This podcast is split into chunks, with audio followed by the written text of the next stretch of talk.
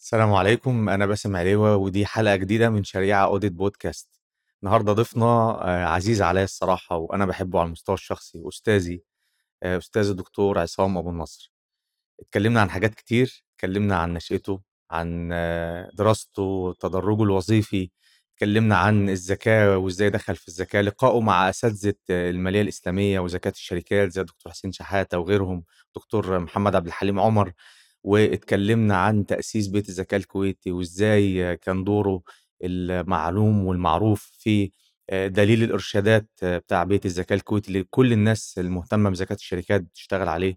قصته مع البنوك الإسلامية وقصته مع آه، مسائل الأبحاث حتى اللي مش مرتبطة بالبنوك الإسلامية والزكاة الأخلاقيات دوره مع الجمع ما بين التطبيق في الواقع العملي والمهني والأكاديمي حاجات كتيرة جدا إن شاء الله هتسمعوها في الحلقة دي. واتكلمنا في حاجات كتيرة جدا وهسيبكم بقى تستمتعوا بالحلقة. زي حضرتك دكتور. الحمد لله. نورتنا وشرفتنا. ربنا يبارك فيك ويعزك. يعني الحلقة النهاردة دي بالنسبة لي أنا يعني إيه أهم حلقة في حياتي رب الصراحة. ربنا يبارك فيك ربنا يبارك ربنا فيك. أنا بستفيد من برامجك كلها والله ومن حلقاتك. والله يا دكتور باسم. إن شاء الله. إحنا عايزين النهارده ما شاء الله لقى قبول عند الناس. وده بعتبره رزق من ربنا سبحانه وتعالى الله يبارك فيك. صحيح. نتعلم من حضرتك. الله يبارك إحنا. عايزين النهارده نتعرف على حضرتك من البداية خالص. اسم حضرتك اتولدت فين؟ أنا اسمي عصام عبد الهادي أبو النصر. آه، اتولدت في منطقة اسمها شبرا البلد. دي بعد المظلات كده بشوية. يعني القاهرة. في القاهرة آه طبعا. آه وكان آه، هي المنطقة دي اللي هي شبرا البلد بتقع بين المظلات وبين حتة اسمها كلية الزراعة. مم. كلية الزراعة بتاعت شبرا يعني. آه، إحنا تمن إخوات. ان شاء الله. أنا يمكن قبل الأخير. أنا قبل الأخير. وكلهم ما شاء الله ما بين مهندسين زراعيين أو مهندسين كهرباء أو حضرتك مواليد كام أصلا يا دكتور؟ أنا مواليد 12 60 إن شاء الله، مواليد يعني قرابة 63 سنة دلوقتي. مواليد 12 60 عندي من الأبناء الله. آه، أحمد الأكبر وهو صيدلي ويعمل حاليا مدير تصدير في إحدى الشركات. وعندي آية آه، صيدلانية برضو متزوجة. ان شاء الله ربنا يبارك فيك. آه، من طبيب عظام وعندي الدكتور محمد عصام هو صيدلي ويعمل برضو في مجال التصدير ويعمل في مجال التصدير آه. يعني كله ساب للأسف الصيدلة كلهم سابوا مهنة الصيدلة عندهم صيدلية عندهم بس ما فيش صيدلية حد. تجارة آه لا لا ما فيش حد تجارة ما فيش. حد تجارة نهائي فيهم آه حضرتك أصلا الدراسة كانت أزهري أنا الدراسة آه طبعا أزهرية. أنا الدراسة أزهرية وكان لي الشرف الحقيقة من آه، من من صغري آه، والدي الله يرحمه كان وداني جنب ال- البيت عندنا في شبرا البلد دي كان في مسجد معروف آه، وكان في صاحب أو يعني ال- المسؤول عن المسجد كان اسمه الشيخ خالد مم. الشيخ خالد كان معروف بوسامته وبهبته وكنا نخاف منه جدا من أول الشارع لازم نجري ما مم. ينفعش نقابله وجها لوجه فهو ده كان بيحفظنا القرآن وكان لي أخ تاني. مم. آه، فكان الوالد الله يرحمه بيدفعنا كلنا أعتقد السبعة الثمانية يعني كانوا راحوا للشيخ خالد عشان يعلمنا حفظ القرآن وإحنا صغيرين. شاء الله. وده من الناس اللي أثروا في الواحد جدا الشيخ خالد الجدية بتاعته. آه، كان أزهري ولا كان إمام المسجد بس؟ هو كان إمام مسجد وأحسب إنه كان أزهري. طبعا مم. ما كناش إحنا نجرؤ نسأل الأسئلة دي زمان. آه خلاص. لا أنت هتشوف من بعيد تجري. آه آه. فكان هو مسؤول عن تحفيظنا القرآن هو وأخوه. الله إن. يرحمهم. ختمت بالفعل؟ ولا آه ما لا لا لم ختمت؟ أختم القرآن لكن كنت بحفظ آه،. أجزاء كثيرة منه يعني. ربنا يبارك آه ثم التعليم أزهري ثم كلية التجارة. حضرتك أنا عارف إن حضرتك كنت من الأوائل على الدفعة في الثانوية العامة. أنا الثانوية أنا, الأزهرية. أنا كنت الثالث على الجمهورية. ان شاء الله. و... وكان ده أكبر تحدي قابلني. مم. طبعا آه، الوالد ليه نفس طبعا إن أنا أخش كلية الطب آه ما أنا اشترى البلطو. آه أنت إزاي التالت ودخلت تجارة اشترى البلطو وكان خلاص. في علبة كده ب 12 جنيه فيها السكاكين والمقصات وال... آه العدة ولا- بتاعت التشريح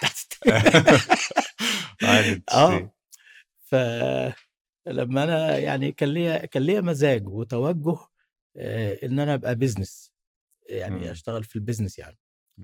ف فأنا أصريت ودخلت كلية التجارة وده كان تحدي نفسي بقى مع الأسبوع الأولاني والتاني لاني لما تخش مدرجات كلية التجارة آه، 2000 3000 طالب. إمم. وفي نفس الوقت آه، زمايلي أنا اللي كانوا جايبين ممكن مجموع أقل مني بكتير كانوا أحيانا تعالى معانا. إمم. فأروح أشوف المدرج بتاع كلية الطب في 150 200 طالب. وخلي بالك المعاملة هنا بتختلف عن هنا. يعني حتى الفراشين بتوع الكلية معاملتهم لدول مختلفة عن دول طبعا أساتذة كلية الطب بيعاملوا برضو الطلبة غيرنا إحنا بقى يعني قدام منك 2000 3000 طالب تهتم بمين امم فبدأت طب, بقى طب ليه أصلا دكتور حضرتك فكرت في تجارة يعني أنا أنا كنت حابب أكون طالع يعني كان في. حد مثلا آه، أثر فيك مثلا يعني كان أخويا الكبير ربنا مم. يديله الصحة ولا يزال مم. يعني بعتبره من الناس الناجحين مم. آه، كان ليا زوج أخت الله يرحمه وبرضه كان من رجال الأعمال الناجحين فكنت بشوف فيهم نماذج وبيسافروا بره ويجوا من بره ودي كانت بالنسبة لنا يعني حاجة امل يعني. آه طبعا أملة كبيرة آه. أملة كبيرة آه. ف... فاخترت تدخل تجارة. فاخترت كلية التجاره مم. وبقى الصراع النفسي اللي معاك في أول آه، شهرين ثلاث أشهر صراع غير عادي. طب أنا كان سنة كام يا دكتور كلية التجاره 79 دي كانت في الدراسة لسه. آه، كانت كلية التجارة تزال في الدراسة. آه. وكنا بناخد المحاضرات في قاعة الإمام محمد عبده مم. فده بقى برضو 2000 3000 4000 طالب. أيوه أنت فاهمني إزاي؟ مم. لأ كانت عملية معاناة آه، للواحد في الأول. ثم لما الحقيقة يعني كان ذهني بقى في الأول آه، أطلع بزنس مان بقى واستيراد وتصدير. ثم تغير التوجه عندي آه، لما شفت نماذج من أساتذتنا الكبار. مين بقى آه، أول حد قابلته في كلية في, التجاره ال- في الأول كان الحقيقة أستاذنا الدكتور ماهر مصطفى ربنا يديله الصحة. وطولة العمر آه، يعني هو لم يكن مدرس لكنه كان مدرس مساعد مم. لكن الجدية في الشرح القدرة على توصيل المعلومة حببك في المادة آه طبعا القدرة مم. على السيطرة على المحاضرة مم. واخد بالك آه ثم أستاذنا الدكتور محمود لاشين الله يرحمه رحمة الله عليه ده من أعلام المحاسبة. والفكر المالي الإسلامي آه إزاي الجدية والسيطرة على الم- المعلومات وإزاي برضو قدرة على توصيل المعلومة والتنوع في المعلومات اللي عند الدكتور محمود لاشين مم. وأستاذنا الدكتور أحمد تمام درس لي الله يرحمه برضه آه ثم بعد كده بقى يعني لم أسعد بإن أنا يكون من ضمن أساتذتي مثلا في مرحلة البكالوريوس الدكتور حسين شحاتة. لكني أنا أنا يعني كنت أكثر حظا من كل زمايلي آه، إن أنا التصقت بيه بعد مرحلة البكالوريوس. مم. يعني مرحله الدراسات العليا في مرحلة بس حضرتك وأنت في البكالوريوس ما كنتش لسه في توجه لا للزكاه ولا للفكر الإسلامي نهائي. ولا أي حاجة في الموضوع ده خالص. لا لا لا, لا الحقيقة نهائي. بس مم. كنت بدأت لما أشوف الدكتور ماهر مصطفى ربنا يديله الصحة لما أشوف الدكتور محمود لاشين تغير توجهي بقى من إن أنا عايز أبقى business man لأن أنا أبقى staff آه خلاص هتبقى معيد وعايز أنا حسيت إن هم دول القدوة. مش مم. إن أنا يعني أبقى business man وبتاع أنا أنا عايز أبقى في ال career ده بقى مم. فبدأت من هنا بقى أجتهد جدا جدا ولازم. ولازم أطلع الأول وكان مم. بتوفيق من ربنا طبعا في الأربع سنوات كنت الأول على الدفعة آه الحقيقة مع صح. مرتبة الشرف كمان ف... فتم تعييني على طول تم تعييني على طول آه، كمعيد التخصص كان في سنة رابعة ولا في سنة ثالثه آه لا التخصص كان في ثالثه وكان محاسبه وكان محاسبه آه. آه لأن أنا كنت بحب المحاسبة أنا يعني الحقيقة ولا زلت طبعا يعني. آه طبعا. آه, آه, آه, آه ثم بعد مرحلة ال- البكالوريوس بقى آه أعتقد دي كانت في سنة 83 البكالوريوس. آه، بدأت آه تمهيدي ماجستير سنتين ثم سجلت آه أياميها كان في موضة آه اسمها شركات توظيف الأموال. موضوع طبعا أيام الريان وأيام السعد. آه صحيح. مم. فأنا سجلت أعتقد سنة 87 في. موضوع مهم جدا جدا اسمه. قياس وتوزيع الأرباح والخسائر في شركات توظيف الأموال. فالقانون وكان ال... كان القانون ما زال لسه شغال. لم يكن يصدر بعد. ما كانش لسه صدر أصلا. آه. ودي من أكبر المشاكل اللي قابلتني برضو آه آه إن في تعتيم في م- في ال- في الحصول على المعلومات. فأنت عمرك ما تعرف تحص- تحصل على معلومة. مستحيل. شركات توظيف الأموال ساعتها كانت تديك معلومة. لما صدر القانون بقى 10 كان اسمه قانون 10 سنة 86 اسمه قانون توظيف الأموال آه، طبعا ألزم هذه الشركات إنها تصدر قوائمها المالية معتمدة من اثنين محاسبين احدهما من الجهاز المركزي للمحاسبات. فتم توف... لذلك أنا قعدت بعد ما سجلت قعدت قرابة السنتين لم أكتب كلمة. أنا ما عنديش أي. معلومات. إلا تجيب بيانات فعليه إلا الجانب الفقهي. إزاي؟ لأن أنا كان كانت الدراسة بتاعتي أسس قياس وتوزيع الأرباح والخسائر في شركات توظيف الأموال مع دراسة مقارنة بالفكر الإسلامي. يعني هل هم ملتزمين فعلا بأسس القياس ثم أسس توزيع الأرباح في الفكر الإسلامي؟ فأنا بكتب بقى عن أسس القياس في الفكر الإسلامي أسس التوزيع في الفكر الإسلامي لكن التطبيق العملي ضايع مني. إلى أن صدرت صدر قانون 10 سنه 86 وبالتالي ألزم هذه الشركات بأنها تصدر. آه مم.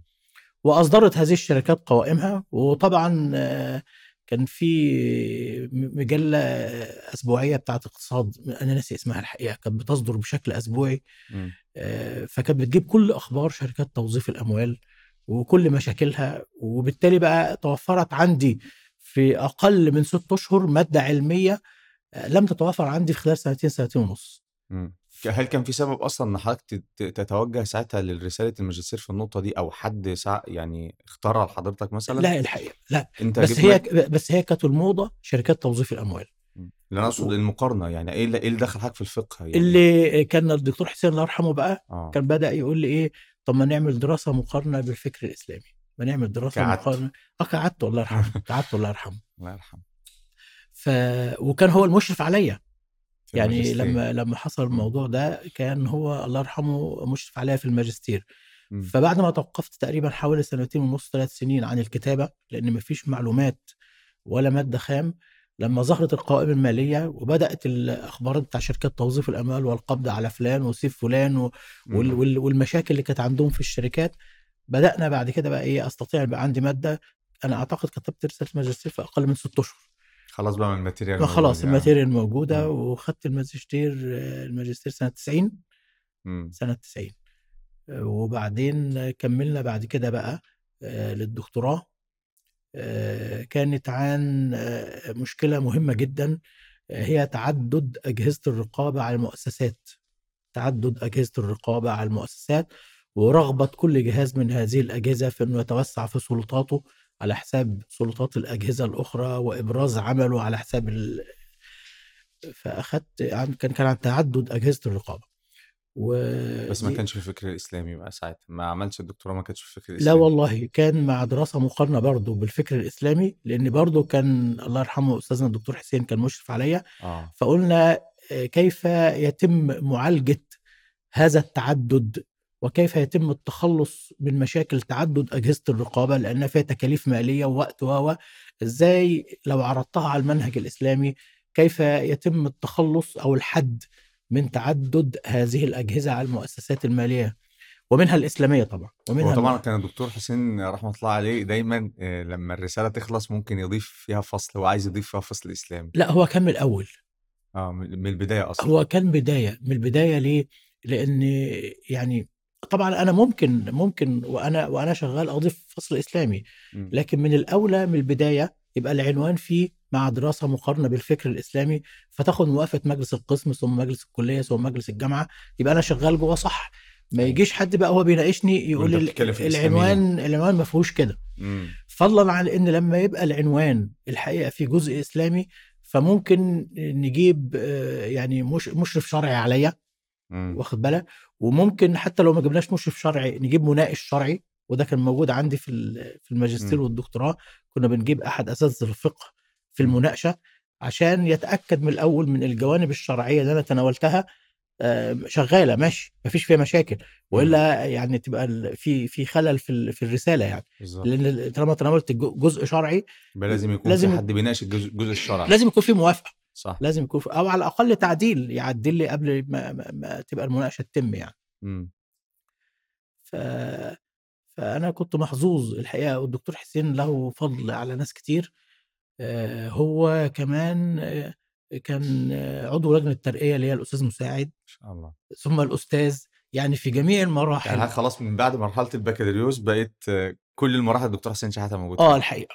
آه الحقيقة. يعني سبحان الله في الماجستير ثم في الدكتوراه هو المشرف عليا حتى في الأستاذ مساعد الترقيه الأستاذ مساعد وترقية الأستاذ هو كان عضو لجنه ترقيات مم. فيعني بتحس يعني إن إن ليك واحد بيدافع عنك أو بي. بي بي بي بي بيدافع عن توجهك.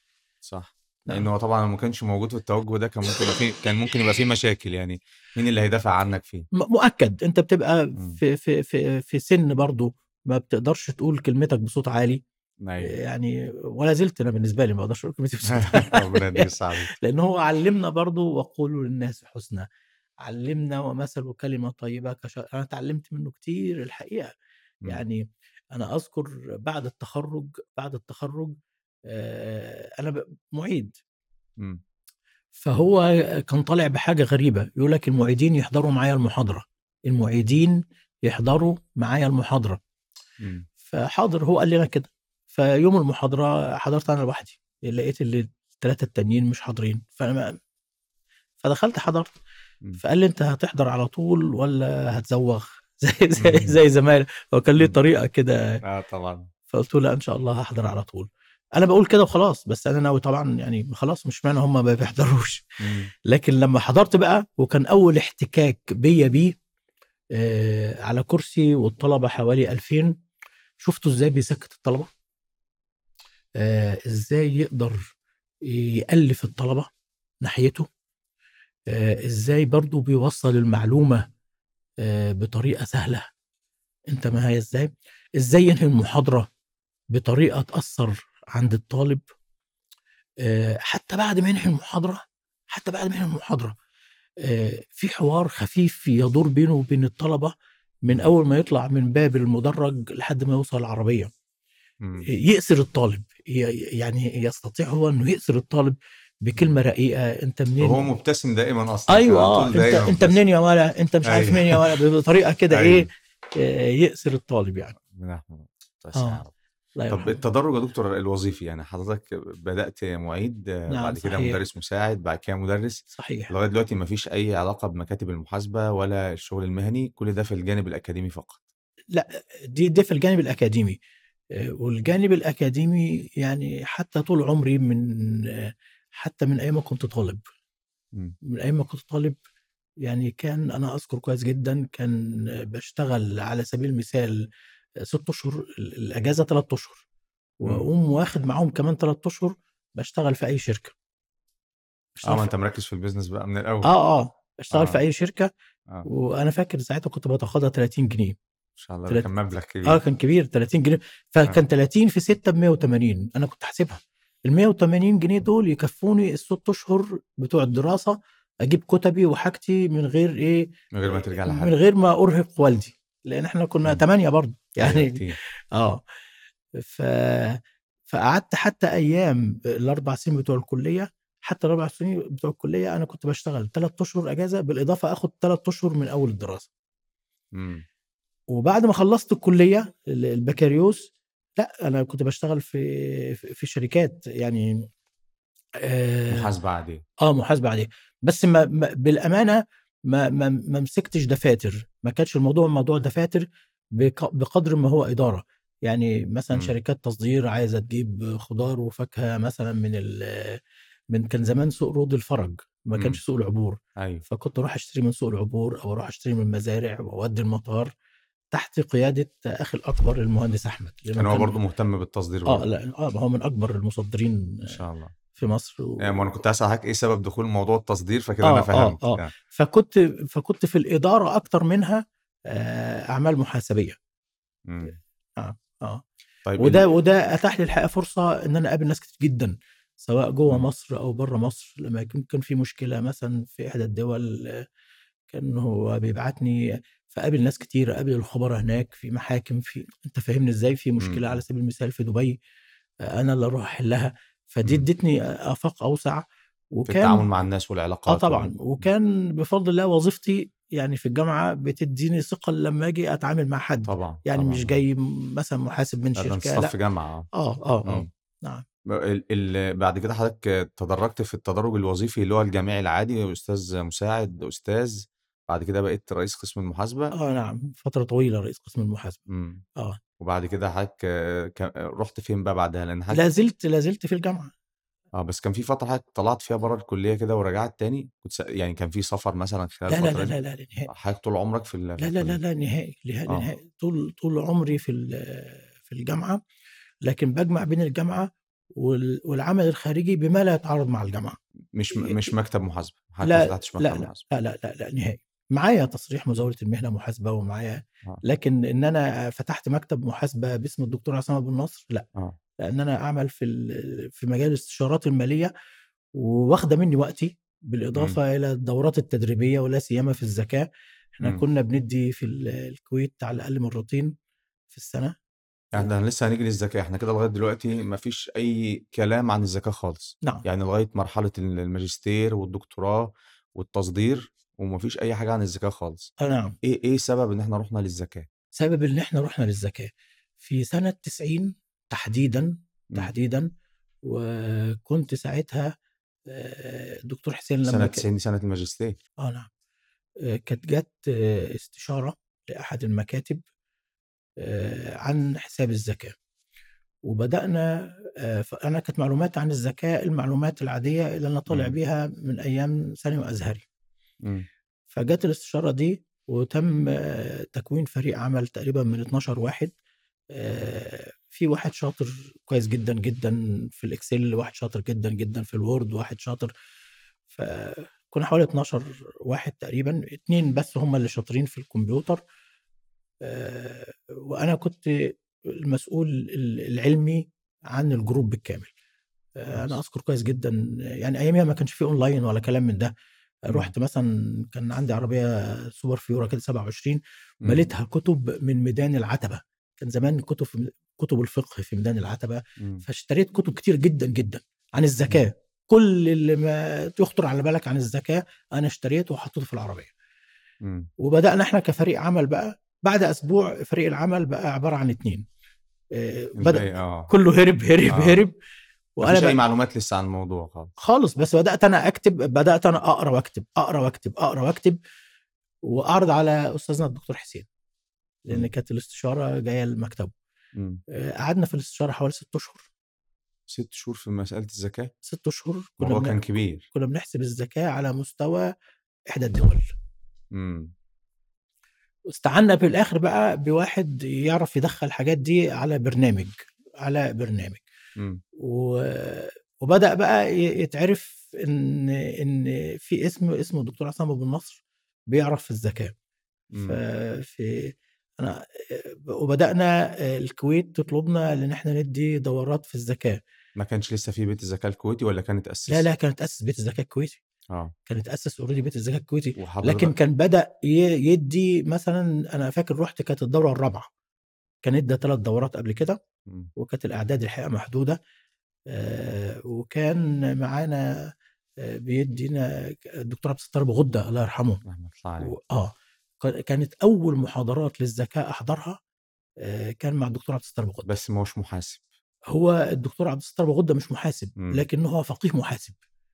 يعني إحنا في حياتي أنا طبعا حضرت كل ندوات الزكاه طبعا. وكل مؤتمراتها. كنت بشوف يعني زي الدكتور يوسف الشبيلي ربنا يديله الصحة ربنا يبارك فيه وطولة العمر. أنا أول مرة قابلت يوسف أنا افتكرته أستاذ محاسبة. هو غريب فعلا الصراحة هو كتاباته تحس إن هو محاسب لا لا لا لا لا لما يمسك لك قوائم مالية يحللها آه. هو آه. محاسب. محاسب محاسب أنا أنا افتكرته في الأول إنه أستاذ محاسبة. لأن أنا يعني قعدنا فترات يعني وأنا كنت لصيق الصلة ب- بدكتور يوسف الشبيلي والدكتور عبد الستار أبو غدة. لأن مثلا لما بتظهر لنا أحيانا مشكلة في ندوات الزكاه آه، كنت أنا بقترح آه، نشكل لجنة يعني بدل ما نقعد نتكلم في المشكلة إحنا الخمسين مش هنوصل مم. لحاجة أيوه فاقترحت مثلا لما لما قابلتنا مشكلة زكاة الديون نعمل آه. لجنة لزكاة الديون فكنت بقعد مع أساتذتنا الفقهاء آه، واستفدت منهم كتير كتير لأن أنا يعني مثلا في زكاة الديون في الندوة أفتكر ال 13 أنا رحت و- وخدوا بكلامي أنا خدوا مم. بتوصياتي أنا في الندوة ال 13 مم. فببقى رايح وأنا في دماغي يعني أنا مصر على اللي في دماغي باعتبار أنا محاسب بقى أيوه صح.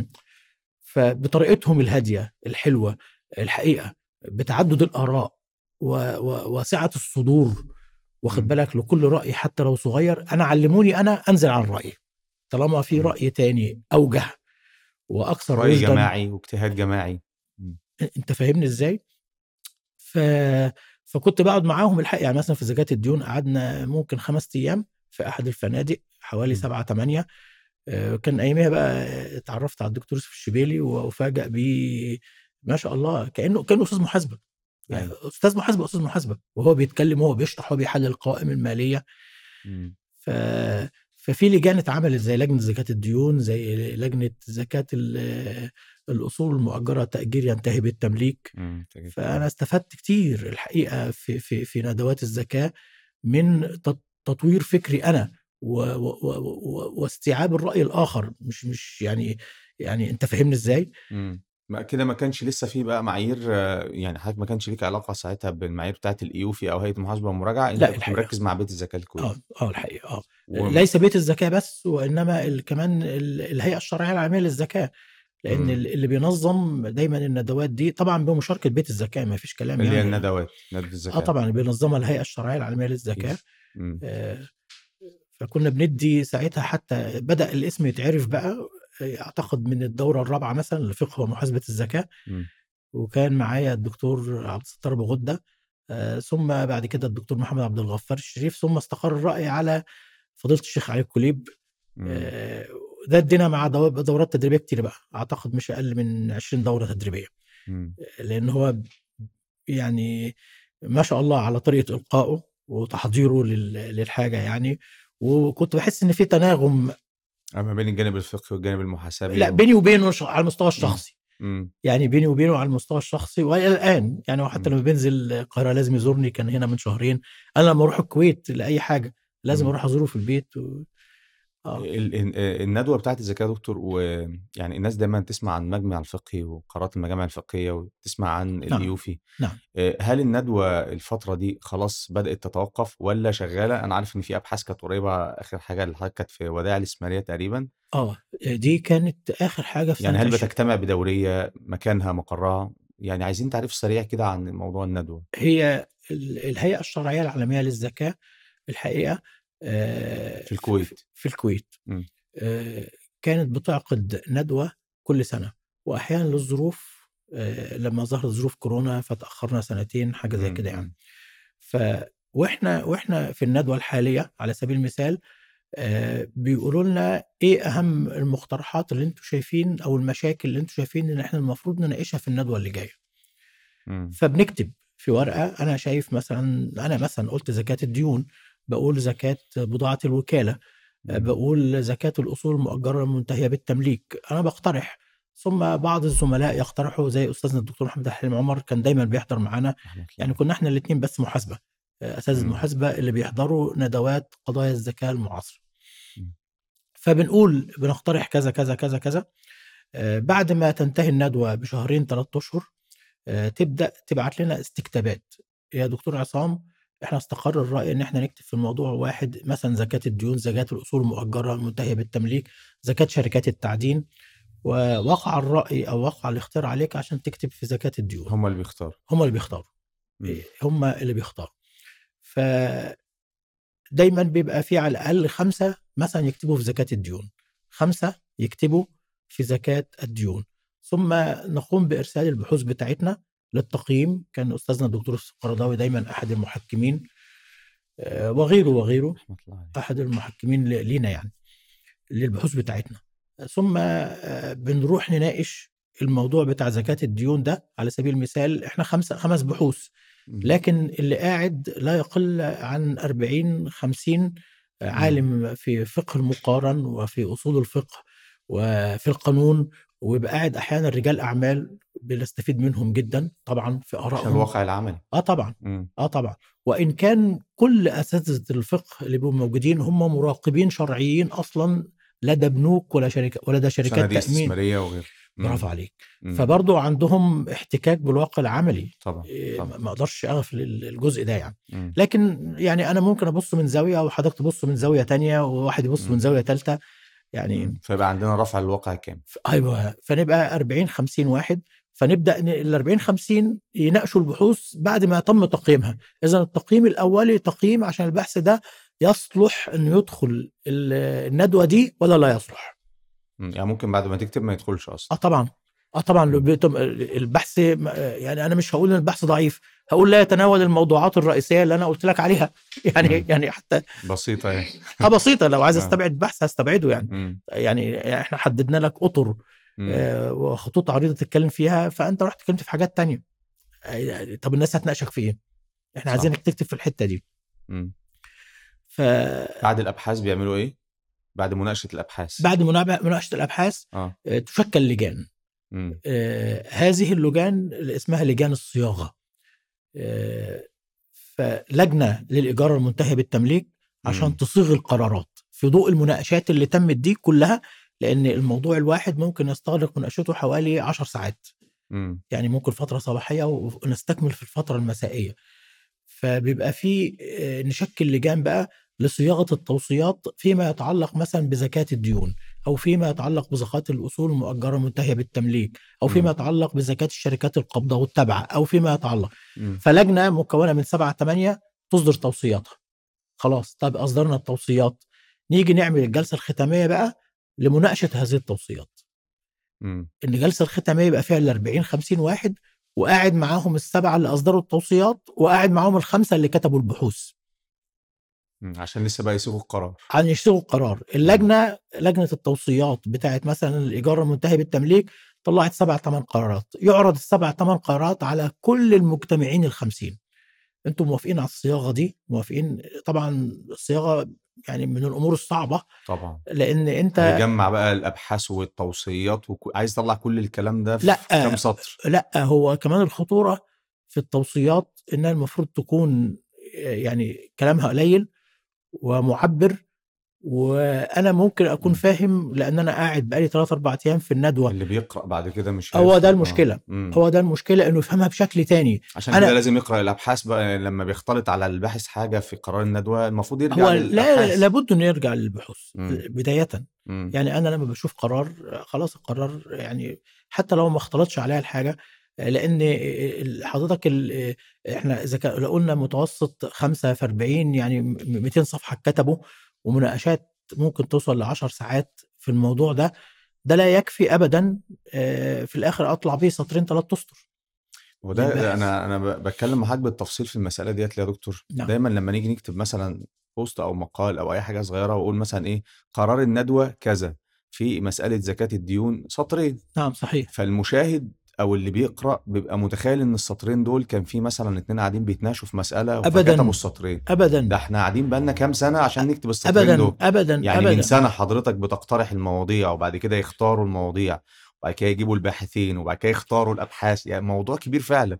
كبير جدا. واحيانا أنا بقول لحضرتك مثلا في زكاة الديون أنا في الندوة ال 13 أعتقد كنا في البحرين اقترحت حاجات وعملناها. ثم جينا في الندوة ال 19 وإحنا في الندوة ال 18 بقى قال لك لابد أن يعاد النظر في التوصيات بتاعه الندوة 13 13 مم. عشان ظهرت لنا مستجدات ومشاكل في التطبيق العملي مم. وقعدنا فعلا شكلنا لجنة كنت أنا أحد أعضائها وطلعنا بتوصيات تانية خالص فيعني يعني هو اللي أنا عايز أقوله حتى في في الأمور المالية في الأمور المالية يعني أنا دايما أقول إيه زي الواحد مننا ما بيحب يدور على أحدث حاجة. يعني القميص الشيك اللي يلبسه مش عارف الزراير ال- النضارة لازم تكون طب ما أنت تدور برضو على أحدث الفتاوى والتوصيات. أنا مش فاهم. مم. واخد بالك إزاي؟ لأن ال- الفتاوى اللي من 10 15 سنة ممكن ما تكونش ملائمة للواقع دلوقتي. يعني تم مناقشتها مم. وطلعنا بتوصيات جديدة. وطلعنا بتوصيات لك أن تأخذ بيها بالقديم مم. ما فيش مشكلة. لكن زي ما بتدور على الأحدث في كل شيء دور برضو على الأحدث في التوصيات. أنت معايا إزاي؟ يعني أنا كان ليا رأي مثلا في زكاة الديون في في أحد الندوات ثم عد إلى في الندوة 19 وباخد بيه لأن أنا اقتنعت بيه.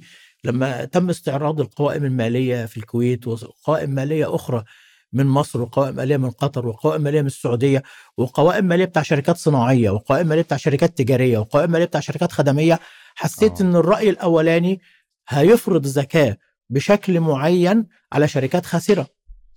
ما أيوه. هو كلام مش منطقي برضه ما انت وانت قاعد اصل أنا مش قاعد قدام طلبة. اسكت يا ولا هي كده. لا ده ما- فقهاء قاعدين و... لا لا لا خالص لا. وكمان انت قاعد قدام رجال أعمال. أيوة يعني واحد. رجل أعمال يجي يقول لك احسب لي الزكاة. شركة كسبانة 2 3 مليون أقول له ليس عليها زكاة. شركة خسرانة 2 3 مليون أقول له بس عليها زكاة وفقا للرأي ده. ما كلام مش منطقي. يعني هو مش مش مش مش مش هيستقبل بسهولة يعني. مستحيل. مستحيل ده يعني في حاجة بيناقش ويقول لك طب أنا هجيب الديون أنا ما أعرفش تيجي؟ هتيجي ولا لأ تيجي إزاي يعني مهما تقعد بقى تقول له أصل صافي الأصول الموجودات الزكوية أصل الزم- أصل إحنا ما بنحسبهاش على الربح أصل إحنا ما لازم يكون في منطق برضه لازم يكون. في منطق فاساتذتنا يعني مثلا زي الدكتور يوسف الشبيب لما اجتهد وجاب بعض الآراء آه، يعني اللي هي لا نستبعد نستبعد ال- الأصول آه، أست- نستبعد الديون ديون. إذا كان تم تمويلها في استخدام أصول ثابتة. كلام منطقي مم. كلام منطقي وأنا ما أقدرش أعترض عليه كلام منطقي جدا لأن الأصل الثابت نفسه لم يدخل في وعاء. الزكاة مم. لم يدخل في وعاء الزكاة صح فبالتالي مقابل التمويل بتاعه وأنا محاسب ولازم أفهم الكلام ده كويس بسرعة مم. مقابل التمويل بتاعه برضه آه، أنا مش هعتبره من ضمن ليس الالتزامات التزامات واجبات الخصم مش كده يعني فلذلك عدلت الفتوى عدلت الفتوى. ده اللي أنا بقوله إيه؟ ان إنك ممكن تلاقي بعض القرارات القديمة وبعض التوصيات القديمة. هو تم تعديلها وتم تحديثها. طب حضرتك دلوقتي بتاخد إيه في زكاة الديون؟ يعني ناخد المعلومة دي سريعة كده. أنا أنا اخذ بزكاة الديون طبعا بالنسبة للديون التي لك ما هي الديون حاجة الديون الجاي الاتنين. اللي ليك واللي عليك يعني كان الديون اللي هي الأصول أقصد الديون اللي هي الأصول يعني آه الديون التي لك. ما الديون حاجة من الاثنين يا إما لك يا إما عليك, عليك. إذا كانت لك إما إنها جيدة التحصيل إما إنها رديئة التحصيل. إذا كانت رديئة التحصيل ويلحق بها مشكوك في تحصيلها فده. يعتبر نقص في الملكية فلا تدخل في وعاء الزكاة وده اللي إحنا قلناه على فكرة بالنسبة في الندوة يعني في بعض الأمور ثابتة من في, في كل الندوات. شبه متفقين عليها وإن كانت في بعض الآراء لا تراها لكن. أنا بتكلم على الإجماع بتاع الندوة. ثم ال- الديون الجيدة. تدخل في وعاء الزكاة حتى وإن كانت آجلة وبالتالي الديون إن كانت مستحقة بمعنى. مستحقة إنه حل أجلها من أسبوع أو عشرة أيام ولم تسدد أو مؤجلة حتى وإن كان الأجل قصير أو أجل طويل يدخل في وعاء الزكاة. وكذلك الحال بالنسبة للد- إذا جاء- ده الديون التي لك. وفي, اللي المقا... عليك. وفي المقابل الديون التي عليك آه، إما أنها استخدمت بنقسمها بين إما أنها استخدمت في الحصول على أصول ثابتة. لتمويل أصول ثابتة. بالضبط كده. فبالتالي لا تعد التزاما زكويا. حتى. وإن كانت التزاما من الناحية القانونية أو حتى من الناحية المحاسبية. لأن لم يضاف أصلها. لأن ما يقابلها من أصول لم تدرك ضمن الموجودات الزكويه. منطق معقول صح. منطق معقول آه صح. أما إن كانت الديون لم تستخدم في الحصول زي على سبيل المثال آه تم شراء بضاعة بها أو علي ضرائب مستحقة أو مرتبات لم أقم بدفعها فأنا ضفت أصلها بالفعل أصلا فتعد م... فيخصم التزام لا وذمتك مشغولة بها مم. وتعد نقصا في الملكية وتعد. نقصا إحنا دايما لما بنتكلم يعني داي دايما نقول إيه هل توافرت هذه شرط الشروط. الملك التام. آه الشروط الخمسه مم. آه، وأولها وأهمها زي حضرتك ما تفضلت الملكية التامة. فإن توافر شرط الملكية التامة أستطيع أن أنتقل إلى الشرط الثاني الثالث الرابع.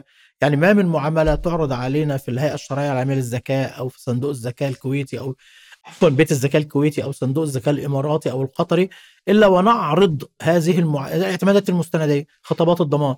كل دي أمور يعني نعرض نعرضها الأول على الشروط الواجب توافرها. هو أنا ممكن أقول تخضع وأنت لا تخضع لأنك أنت فسرت الشرط من وجهة نظرك وأنا فسرت الشرط من وجهة نظري. نعم.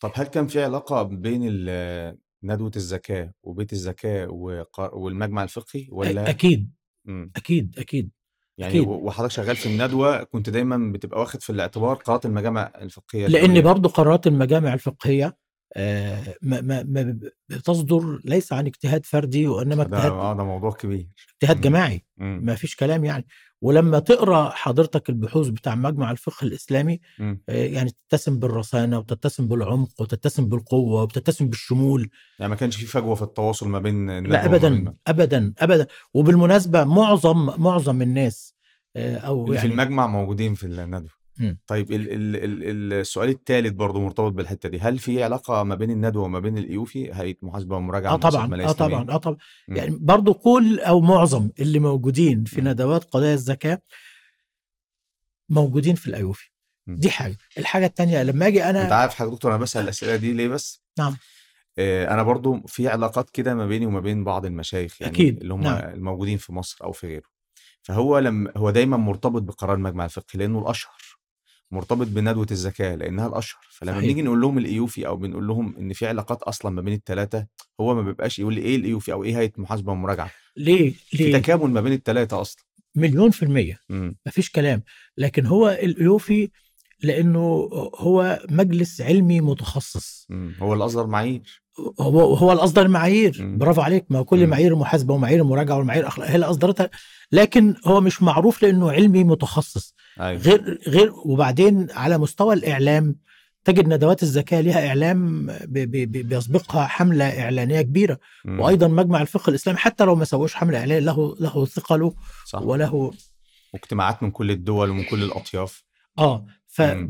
بس كان في تواصل ما بين ال- مليون في المية تمام. هقول لحضرتك حاجة إحنا لما بنيجي لما بنيجي حتى نصدر توصيات آه، طب انتبه إن في قرار صادر من مجمع الفقه الإسلامي مم. طب انتبه إن ده مخالف للمعيار رقم كذا الصادر من الأيوفي مم. لا ما ينفعش ما ينفع وبرضه تاني معظم معظم الأساتذة اللي في الأيوفي بيكونوا موجودين معانا في ندوات الدكتور عبد أبو غده كان الله موجود في. المؤتمر في الأيوفي الامين يعني العام للمجمع الفقهي كان موجود في المؤتمر بتاع الأيوفي مش كده؟ فبالتالي في تكامل ما بينهم آه نعم لازم لازم يكون في تكامل يعني. طيب آه، دكتور أنا عايز أرجع لبيت الزكاه الكويتي وفكرة إصدار دليل بيت الزكاة الكويتي لأن هو يعتبر من آه، من وجهة نظري يعني البسيطة هو من أفضل آه، نعم، صحيح. ال- الكتب أو المراجع اللي صحيح. ممكن يرجع لها محاسب الزكاة وهو صحيح. بيشتغل في حساب زكاة الشركات صحيح آه، أنا أعتقد في سنة آه، ممكن آه، 95 مم. آه، استدعيت من بيت الزكاة وكان معايا ساعتها الدكتور عبد الستار أبو غدة الله يرحمه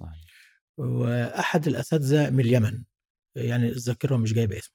آه، وقالوا لنا إحنا عايزين نعمل دليل اسمه دليل الإرشادات لحساب زكاة الشركات. مم. اسمه كده دليل. الإرشادات لحساب زكاة الشركات.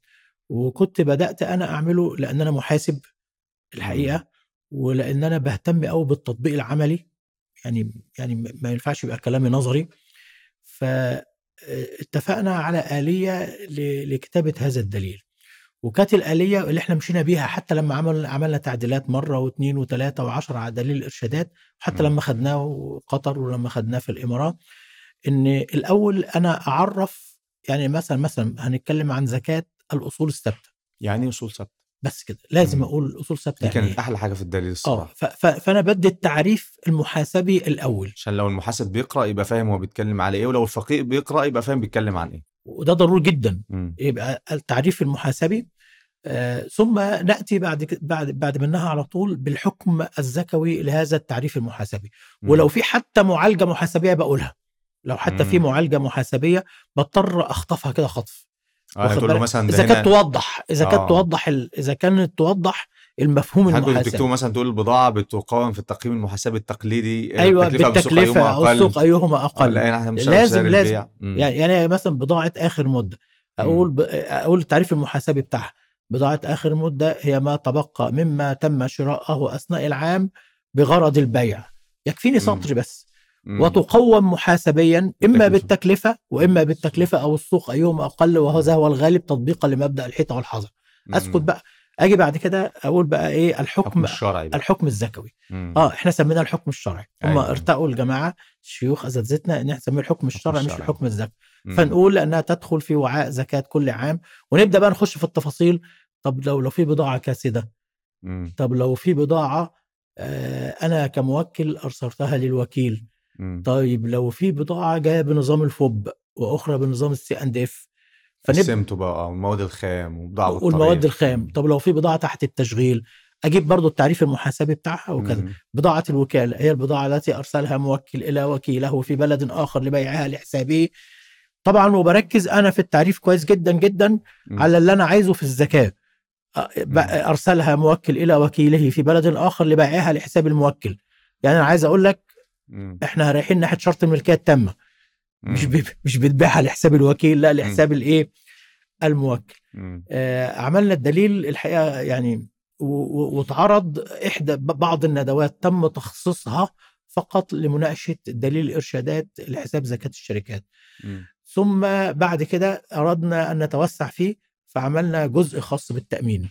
جزء أضفنا في الدليل جزء خاص بشركات التأمين الإسلامية. طبعا هو الدليل الحقيقة آه، بيخضع للتعديل. يعني لما جينا عدلنا زكاة الديون دخلنا على التع... دخلنا على الدليل وعدلنا زكاة الديون. بس م. إحنا لما بنعدل بتلاقي ما بتقدرش تعدل مادة بس بتلاقي لازم تقرأ الدليل بالكامل لأن في مادة ممكن تضرب في مادة تانية. أيوه لأن هو بيستند يقول له ارجع للمادة كذا. مم. آه لا ولأن وحدة المعالجة لازم تكون ماشية في الدليل اشمعنى. عالجت الديون في اللي هنا بالمنظر ده في حين في حتة تانية قلت ما هي دي زي الديون ما هي دي يعني لأنها مثلا تعامل معاملة الأصول الأخرى مثلا أو إيه؟ الأصول المتداولة فهتدخل فاهمني ضمن إزاي؟ آه. المديونيه مم. آه طب ال- آخر تحديث لل- للدليل كان آه، أنا أعتقد تقريبا أعتقد من ثلاث سنين أعتقد من ثلاث سنين مم. آه آه من ثلاث سنين وآخر ندوة آه آخر ندوة كانت في 20 كانت 22 آخر مم. ندوة عقدت آه ولم تعقد ندوة بعد منها كانت في 22 آه ما أنا عشان بقول لحضرتك ليه ليه بيقوم واقف الندوات ات- تقف؟ و- يعني إحنا بقالنا دلوقتي ثلاث سنين. آخر حاجة كانت بتاعت الودائع الاستثمارية وعلى ما أظن وشركات التأمين هي هي الودائع الاستثمارية نعم. آه. ل- نعم هي آخر من بعدها ندوة. ما لا لم تعقد إلى الآن ندوة أخرى. لم في في الآن. أسباب لت- للتاخر في لا الانعقاد ممكن يكون ترتيبات معينة عند ال- الجماعة في الكويت يعني مش لكن ما فيش قرار بإيقاف الندوات لا مم. طيب بس ما خليني تنساش برضو إن إن في زخم علمي آه، تم إصداره يعني أنت خلي بالك أنت أحيانا بتقابلنا بعض الصعوبات في اقتراح موضوعات لأن معظم الموضوعات دي كانت ن- الندوة رقم 27 آه، كانت 27 الأخيرة. كانت 27 مم. الأخيرة اللي ناقشنا فيها أهم حاجة طبعا زكاة الودائع الودائع الاستثمارية الاستثماريه آه. نعم. أنا قرأت البحث بتاعك فيها إن شاء الله أنا كان ليا بحث وكان أعتقد للدكتور محمد بحث. والدكتور عصام آه، من الناس القامات في الكويت برضو أستاذ. فقه مقارن مم. دكتور عصام العنزي أيوه طبعا. ما شاء الله عليه آه نعم. حضرتك قابلت الدكتور محمد عبد الحليم عمر طبعا و... الدكتور محمد عبد الحليم عمر آه، الحقيقة أنا كنت يعني كان برضو صديق ولا كان أستاذ؟ الدكتور محمد عبد الحليم عمر لما لما لما تقابله آه، آه. تنسى إن هو أستاذك. خالص. شخص نهائي. اولا ب... ب... هو بسيط جدا جدا جدا. وهو طبعا عالم. يعني عالم يعني الكل ينحني له. هو أستاذ محاسبة؟ صحيح قوي جدا جدا جدا. لكن عندما يتكلم في الفقه أساتذة الفقه يسمعوه. كان إيه السبب يا دكتور؟ آه، مرجعيته هو هو؟ هو هو لأنه تعليم أزهري. آه. وربنا فاتح عليه بذاكرة قوية جدا جدا. زي أستاذنا الدكتور علي جمعة بالمناسبة. أيوة. ربنا يديله الصحة وطول العمر. والدكتور محمد لما بيقرأ حاجة ما بينساهاش. يعني يقول لك ابن قدامة بيقول في المجلد السابع صفحة كذا بيقول كذا كذا كذا طب أنت هتجاريه إزاي؟ هتعرف تقول له إيه؟ طب وفلان الفلاني قال في صفحة كذا كذا طب وفلان الفلاني آه، طب أنت هت... آه، يعني كانت ذاكرة ما شاء الله الحق بقى. أنت الحق أنت أجري ورا منه آه. بقى وشوف راجع بقى ورا الكلام ده هتجيب منين؟ آه. هتجيب منين؟ فهو كان قوي جدا جدا جدا في الفقه مم. وأنا كان ليا الحظ بقى يعني الحقيقة يعني دون عن زملائي مم. برضو كلهم إن أنا كنت ببقى معاه في كل ندوات الزكاة واحيانا بعض المؤتمرات آه، آه، عن مؤ- المؤسسات المالية الإسلامية طبعا فكنت هو كان لصقت- ماسك ساعتها رئيس مركز صالح كامل للاقتصاد الإسلامي آه طبعا آه. طبعا آه، يعني هو حتى بعد ما ساب مركز صالح قبل الوفاة يمكن بخمس ست سنوات. آه، هو ليه نشاطه ما, ما, ما فيش كلام ليه نشاطه الدكتور. محمد عبد الحليم عمر بره يعني ما أعتقدش كان بيقعد أسبوع غير لما يكون بره مصر يعني أنا ما قابلتوش في مصر أصلا قابلته في البحرين. شفت. آه. يعني قابلته في الايوفي في البحرين. أيوه. آه. هو ما شاء الله على الدكتور محمد. إيه، فأنا ارتبطت بيه ارتباط لصيق جدا. يعني كانت. كل ندوات الزكاه يعني يعني يعني كان بيحضر الندوات برضه. أيوه. مم. أيوه. ما أنا بقول لك كنا إحنا اتنين أساتذة المحاسبة اللي بنحضر. كنت مم. أنا في الأول بحضر واخد. بالك إزاي؟ ثم أستاذنا الدكتور محمد جه عليا واستمرنا إحنا الاثنين مع بعض. حتى آخر ندوة في 20 آه، كانت في 2 20 اللي هو نزل بعد منها آه، شهر اتنين و- توفي على رحمة الله. كنا مع بعض طبعا و... وكنت ببقى سعيد دايما دايما. وأنا جنب منه في الطيارة آه، وأنا شايل له شنطته لأن هو في الآخر كانت صحته يعني ومن غير. صحة أنا أشرف. يعني إن أنا. إن أنا اشيل له شنطته لا دكتور محمد كان حكاية يعني لما تقعد معاه وبعدين هو كان موسوعة. لا. يتكلم معاك في المحاسبة ولا في الزكاه بس اتكلم في أي موضوع. تلاقيه سبقك سبقك ما شاء الله عليه.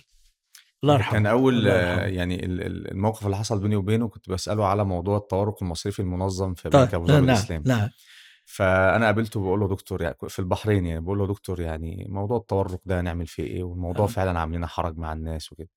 فقال لي والله أنت داخل عليا وأنا بتكلم مع الدكتور أسيد الكيلاني كان دكتور نعم أسيد نعم رئيس نعم الهيئة الشرعية نعم نعم. وبقول له إحنا عايزين نلغي الموضوع ده خالص. آه. الموضوع ده فعلا عامل لنا أزمة وعامل لنا مشكلة مع الناس يعني. آه فرحمة آه. الله عليه يعني هو ما كانش عنده أي مشكلة إن هو يقول لك لا أنا مش لا لا لا لا الحاجة نهائي لا نهائي. هو ما كانش موجه. امم. كان الدكتور محمد عبد الحليم ما كانش امم. موجه. امم. فتستطيع إنك تسمع رأيه آه، بمنتهى كل الحياديه حادي امم. آه هو مش موجه هو هو مش فارقة معاه. كانش رحمه فارقه الله اي حاجة خالص. وأنت تفهم ما أعني. آه طبعا. فبالتالي أنا كنت بحترم رأيه جدا جدا جدا. يعني يقول رأيه مش فارقة مع أي حد تاني. رحمة الله الله عليه يرحمه يا دكتور. آه، حضرتك لما أنا بصيت على المواد الدراسية اللي حضرتك كنت بتدرسها في الكلية كنت ببقى مستغرب حضرتك ليه بتكتب كتاب اسمه المحاسبة في الإسلام؟ يعني اولا إزاي كان آه، في ان حضرتك تختار كتاب زي ده أو عنوان زي ده؟ وإيه سببه؟ هو أنا بحكم بقى الماجستير بتاعتي امم والدكتوراه ثم بحكم الحقيقة التصاقي باساتذه الفقه في إمم. ندوات الزكاة. واخد بالك؟ فبدأت أشوف طيب لو لو أنا جيت أقول أطبق المحاسبة في الإسلام في الإسلام. يعني على سبيل المثال مثلا المشاركات المتناقصة. لو أنا عايز إمم. أطبقها من ناحية الفكر الإسلامي. أنت فاهمني إزاي؟ إمم. لو طب لو أنا عندي علم زي علم المراجعة علم المراجعة المراجعة معروفة. طب لو أنا عايز أرشدها لو عايز أرشدها بمعنى إيه؟ أحاول أتخلص مما قد لحق بها من أفكار غربية لا تنسجم مع عقيدتنا ولا مع أخلاقنا الإسلامي. الإسلامية. آه وبالتالي بدأت الكتابات بتاعتي تنحى هذا المنحى. آه يعني مثلا لما نيجي نقول طب أنا عندي شركتين آه شركة محتاجة تمويل والشركة التانية برضو محتاجة تمويل. ودي بتعمل في نفس النشاط اللي بتعمل فيه دي. طب لو أنا مولتها فرضا مولت الشركة دي ب 10 مليون وفقا للفكر التقليدي. اللي هو قرض بفايدة ثابتة. مثلا. آه. بالظبط كده. وآجي الشركة التانية أمولها وفقا للفكر الإسلامي. أنا عايز أعرف أنا أنا كصاحب شركة لو أنا صاحب الشركتين امم أثر الكلام ده عندي على الميزانية العمومية بتاعتي؟ وعلى نتائج الأعمال. لأن أنا أنا أنا كرجل مهني. أنا كرجل آه. أعمال آه بس آه. اخش في التطبيق بقى. أيوه ما تقول لي ده حرام بس. لا لا لا. أنا يعني حتى لما امم كتبت ال ال ال ال الكتاب ده آه، أثر آه، هيكل التمويل على القوائم المالية أو على الربحية والنمو. الربحية يعني قيمة امم الدخل النمو يعني الميزانية العمومية. لما كتبت الكلام ده أنا عيني رايحة ناحية التطبيق العملي. ولم أكتب ابدا قال الله ولا قال الرسول. أنا كنت يعني حضرتك محاسب أنا جبت خمس شركات وقلت لو هنطبق عليهم امم آه، التمويل بنظام الفائدة المحددة مقدما امم ولو هطبق على نفس الخمس شركات التمويل بنظام المشاركة الإسلامية. إيه النتيجة عندي؟ فكان يه- يه- يهمني أنا أعرف في التطبيق العملي. أنا كرجل أعمال أنت المفروض تروح ناحية التمويل ده ولا التمويل ده؟ بعيدا عن بعيد عن يمحق الله الربا ويربي الصدقات الذين يأكلون الربا بعيدا عن الكلام ده كله. صح عشان هو يقدر ف يفهمني أصلا. آه. يعني حتى لو ندرسها يعني حتى المحاسبة في الإسلام بدأنا ندرسها منذ سنوات لطلبة الماجستير عندنا في كلية التجارة جامعة الأزهر ولطلبة دبلوم الاقتصاد الإسلامي. بس في مرحلة البكالوريوس كنت حضرتك بتدرس محاسبة الزكاه والضرايب هتستغرب إنها يعني لأول سنة أدرس محاسبة الزكاه آه، لأن إحنا كان عندنا آه، قبل كده كان أستاذنا الدكتور حسين اللي بيدرسها. طبعا. ف فبعد ما توفى استاذنا الدكتور حسين أنا بدأت أدرسها بس من السنة دي. يعني سميتها أول محاسبة الزكاه والضرايب ولا لا الكتاب هي هي هي المادة اسمها محاسبة الزكاه والضريبة وفقا آه. للائحة الكلية. آه. ولا أستطيع أن أنا اغيرها لكن محاسبة الزكاه والضريبة دي محاسبة الزكاه والضرائب في جزء منها محاسبة زكاه وفي جزء منها محاسبة الضرائب. لأن أنا زي ما أنا حريص أنا كدكتور عصام إن أنا أعلم الطالب إزاي يحسب لي وعاء الزكاه أنا حريص برضو. أنا حريص برضو وأكثر حرصا بالمناسبة يعني إن أنا أعلمه إزاي يحسب وعاء الضريبة. أيوه لأن ده هيقابله. ده هيقابله في الواقع العملي. ما قانون. ينفعش ما آه. ينفعش يبقى الطالب آه، من عندي متخرج وما يعرفش يتعامل مع الواقع العملي بره. يعني صح. يعني زي زي ما هم الكليات التانية بتعلموا إزاي يحسب الضريبة أنا لازم أعلمه إزاي يحسب وعاء الضريبة بالنسبة للمهن الحرة وبالنسبة للنشاط التجاري وبالنسبة للنشاط الصناعي وإزاي يحسب ضريبة القيمة المضافة بشكل شهري لازم أعلمه الكلام ده كله. لكن لازم أعلمه برضه إزاي الذكاء إزاي يحسب وعاء الزكاة. صح. إزاي. يحسب وعاء الزكاة صح. وده يبقى أنا كده بخرج طالب من عندي أنا من كليتي متميز. صح يعني يعني في إضافة يعرف يشتغل على الواقع العملي ويعرف يشتغل افصاح اختياري لو آه. واحد صاحب الشركة قال له احسب لي الزكاة بتاعتي ما يبقاش ما, ما ينفعش ما ينفعش يبقى خريج يعني جامعة الأزهر الحقيقة يعني ما يعرفش الزكاة. وإحنا بالحقيقة بن- بن- بندرسه أنا أول سنة أدرس محاسبة الزكاة في كليتي. آه، طبعا احتراما للاستاذ دكتور حسين اللي كان بيدرسها قبل كده. ولو إني كنت بخش أدرس معاه أحيانا. طبعا لو هو غاب ما كانش يعني هو كان بيدخلني أنا على طول يعني لا لكن لكن مع مع الجزء ده لازم أعرف الولد كويس جدا يعني إيه ضرايب. طب ده ودانا بقى إن حضرتك رحت بعد كده بقى في عضويات لجمعية الضرايب وجمعية المحاسبين والمراجعين المصرية صحيح ده ده اللي ودانا لعضوية الجمعيات دي. يعني إيه سبب ان حضرتك تروح للجمعيات المهنية كمان؟ أنا لقيت حضرتك في عضويات في الجمعيات المهنية. إيه لا السبب؟ صحيح. إيه؟ ده, ده, ده طبيعي لأن أنا. يعني يهمني جدا جدا أحيانا يعني أحتاج إن أنا أحط الختم بتاعي كمحاسب قانوني.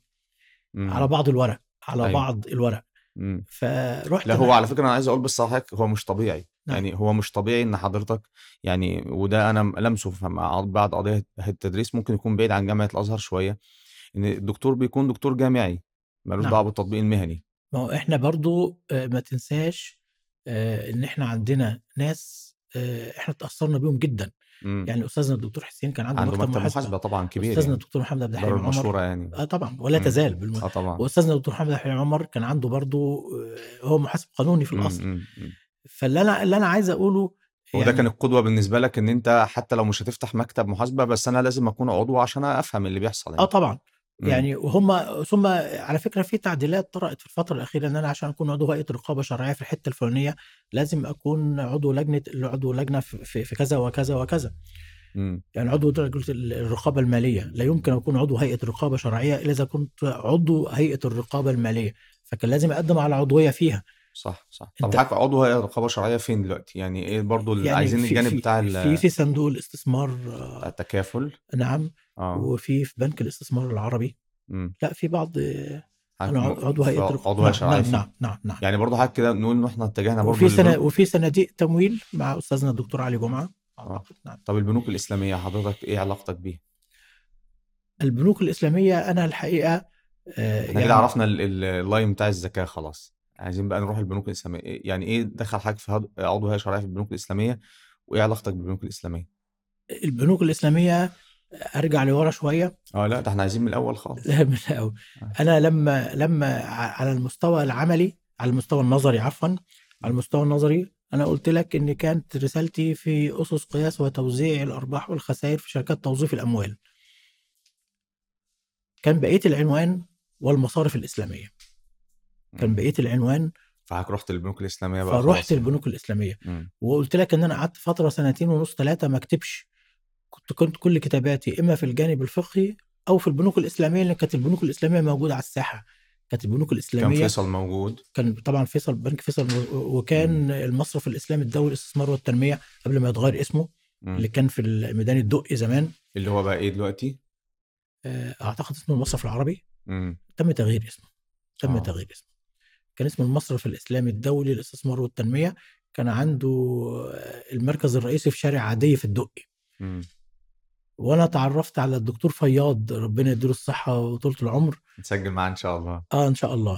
دكتور فياض من الناس الجميله ربنا يبارك فيه يعني لا أنسى ابدا.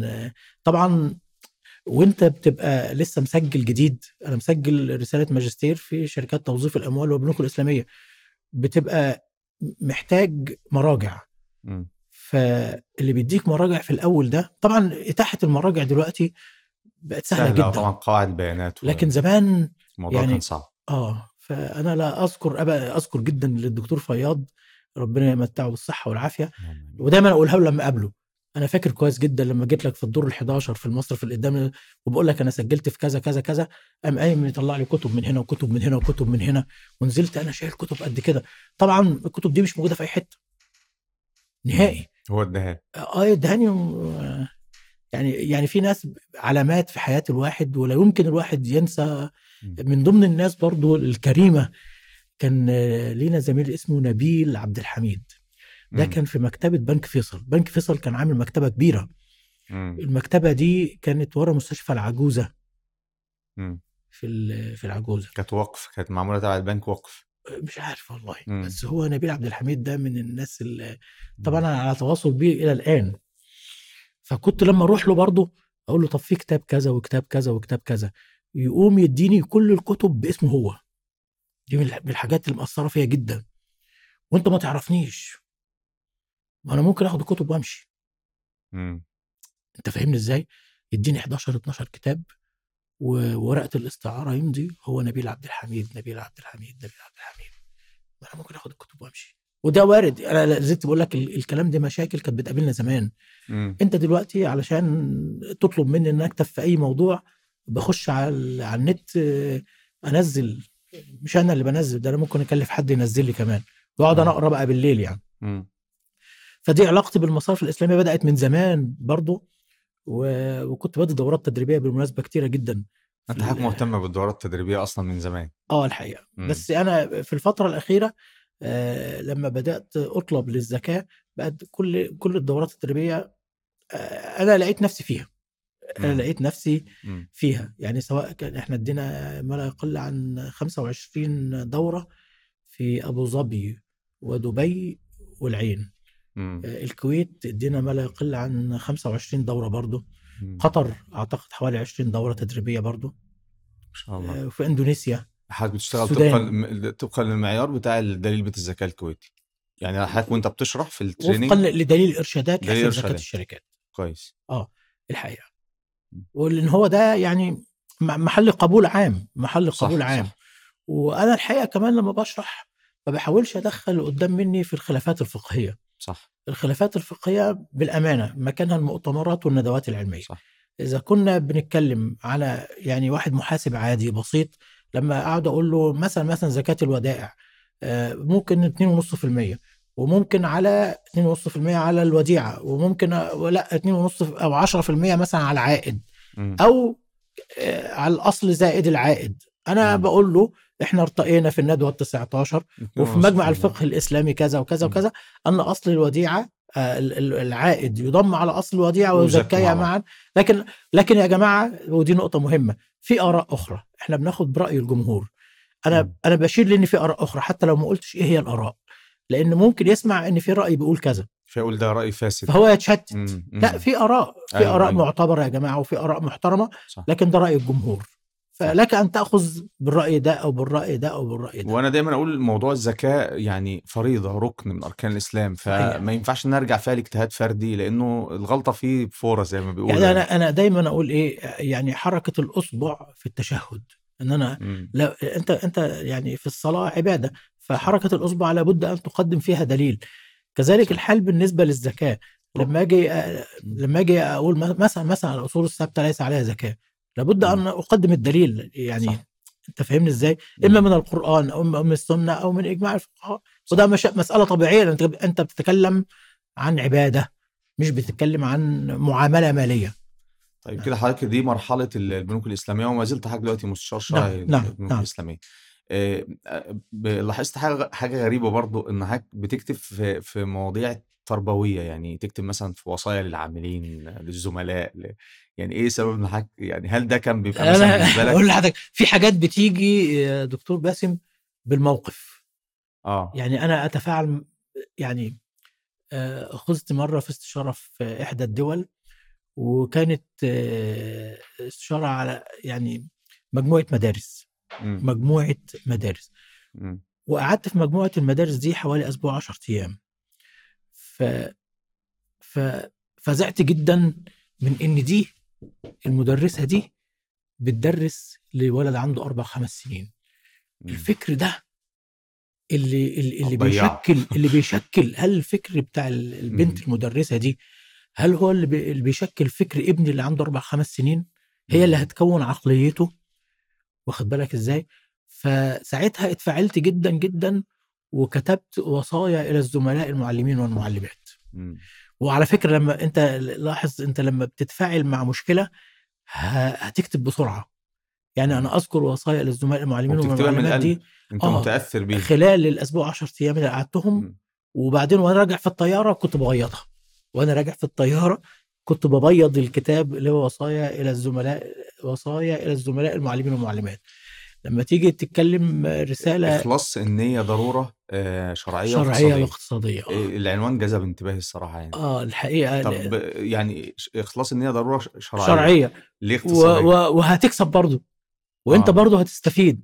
مم. يعني أنا دايما أقول للطلبة إيه يعني يعني يعني إخ- إخلاص النية. آه، أنا إذا أخلصت النية واخد بالك إزاي؟ يعني زي على سبيل المثال لك واتقوا الله ويعلمكم الله. واتقوا الله ويعلمكم الله. أنت فاهمني إزاي؟ طيب لما تخلص النية وأنت بتتعلم وأنت و- وأنا وأنا أنا عايز أحصل علم دلوقتي عايز أحصل علم نافع. مم. ربنا سبحانه أنا أو- أو- أوجه نيتي إن أنا في وأنا بحصل العلم بستجيب لقول الحق تبارك وتعالى وقل رب زدني علما. مم. قل إن صلاتي ونسكي ومحياي ومماتي لله رب العالمين. فأنا عايز أوجه نيتي أنا بقول كده للطلبة.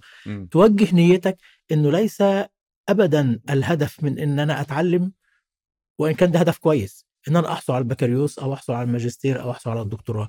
وإنما مع الكلام ده وقل رب زدني إيه؟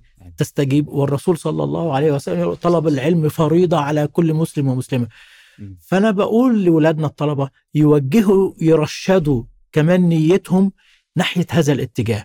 في الحالة دي أنت هتحصل العلم النافع أضمن لك كده. مم. اضمن لك كده. وفي نفس الوقت تؤجر وتثاب على كل الأوقات اللي أنت عمال تذاكر فيها وتحاول تحصل العلم النافع بتاعك. ول ولذلك جت جت إخلاص النية ضرورة شرعية. وأنا هكسب. أنا هكسب.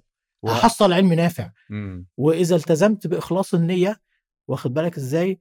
يعني أكيد أكيد اللي شايفني بشتغل بضمير وبشتغل باستشعار مراقبة المولى سبحانه وتعالى وكل الكلام ده هيحتفظ بيا وهيرقيني رئيس قسم ثم يرقيني مدير صح. ده ممكن يدخلني شريك و- وفي حياتنا بنشوف ده ده كمان إحنا كنا بنقول الناس الفرق ما بين الايثكس أو الأخلاقيات اللي نعم. الناس بتحتسبها أيوه وما بتحتسبهاش أيوة لو بالظبط. احتسبتها هت... هتؤجر. هتؤجر ما هو وده في الفرق ما بيننا وما بين في حاجة يقول لك تجارة النيات مم. تجارة النيات مع إن أنا أحتسب أحتسب وأوجه نيتي ناحية كذا وكذا وكذا وكذا مم. حضرتك كتبت برضو رسالة إلى كل عاقل آه وحضرتك كتبت حاجة تانية رسالة لكل موظف رسالة إلى كل موظف ده ليه مناسبه برضه.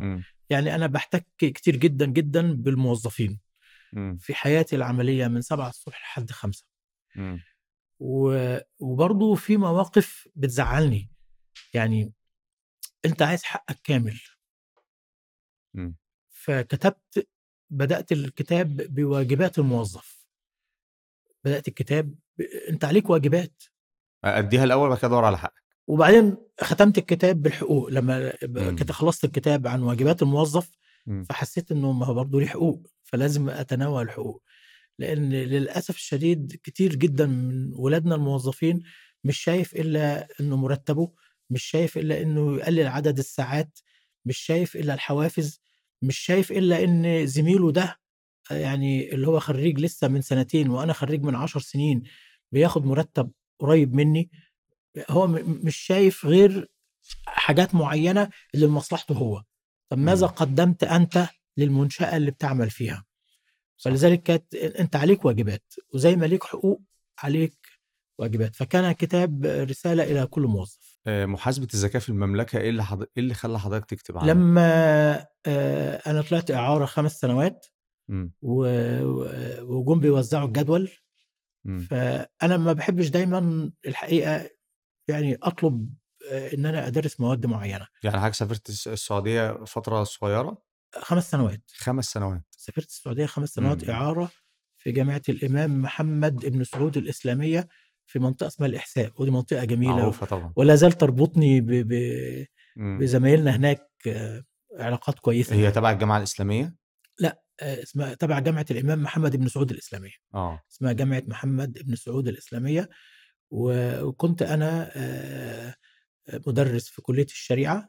كلية الشريعة في كلية الشريعة؟ آه مم. فيها أقسام في قسم اسمه قسم الاقتصاد وفي مم. قسم اسمه قسم الإدارة والمحاسبة. في فانا كنت الشريعة. آه جوه كلية الشريعة. مم. جوه كلية الشريعة. وانت برضه بتقول لي كتاباتي.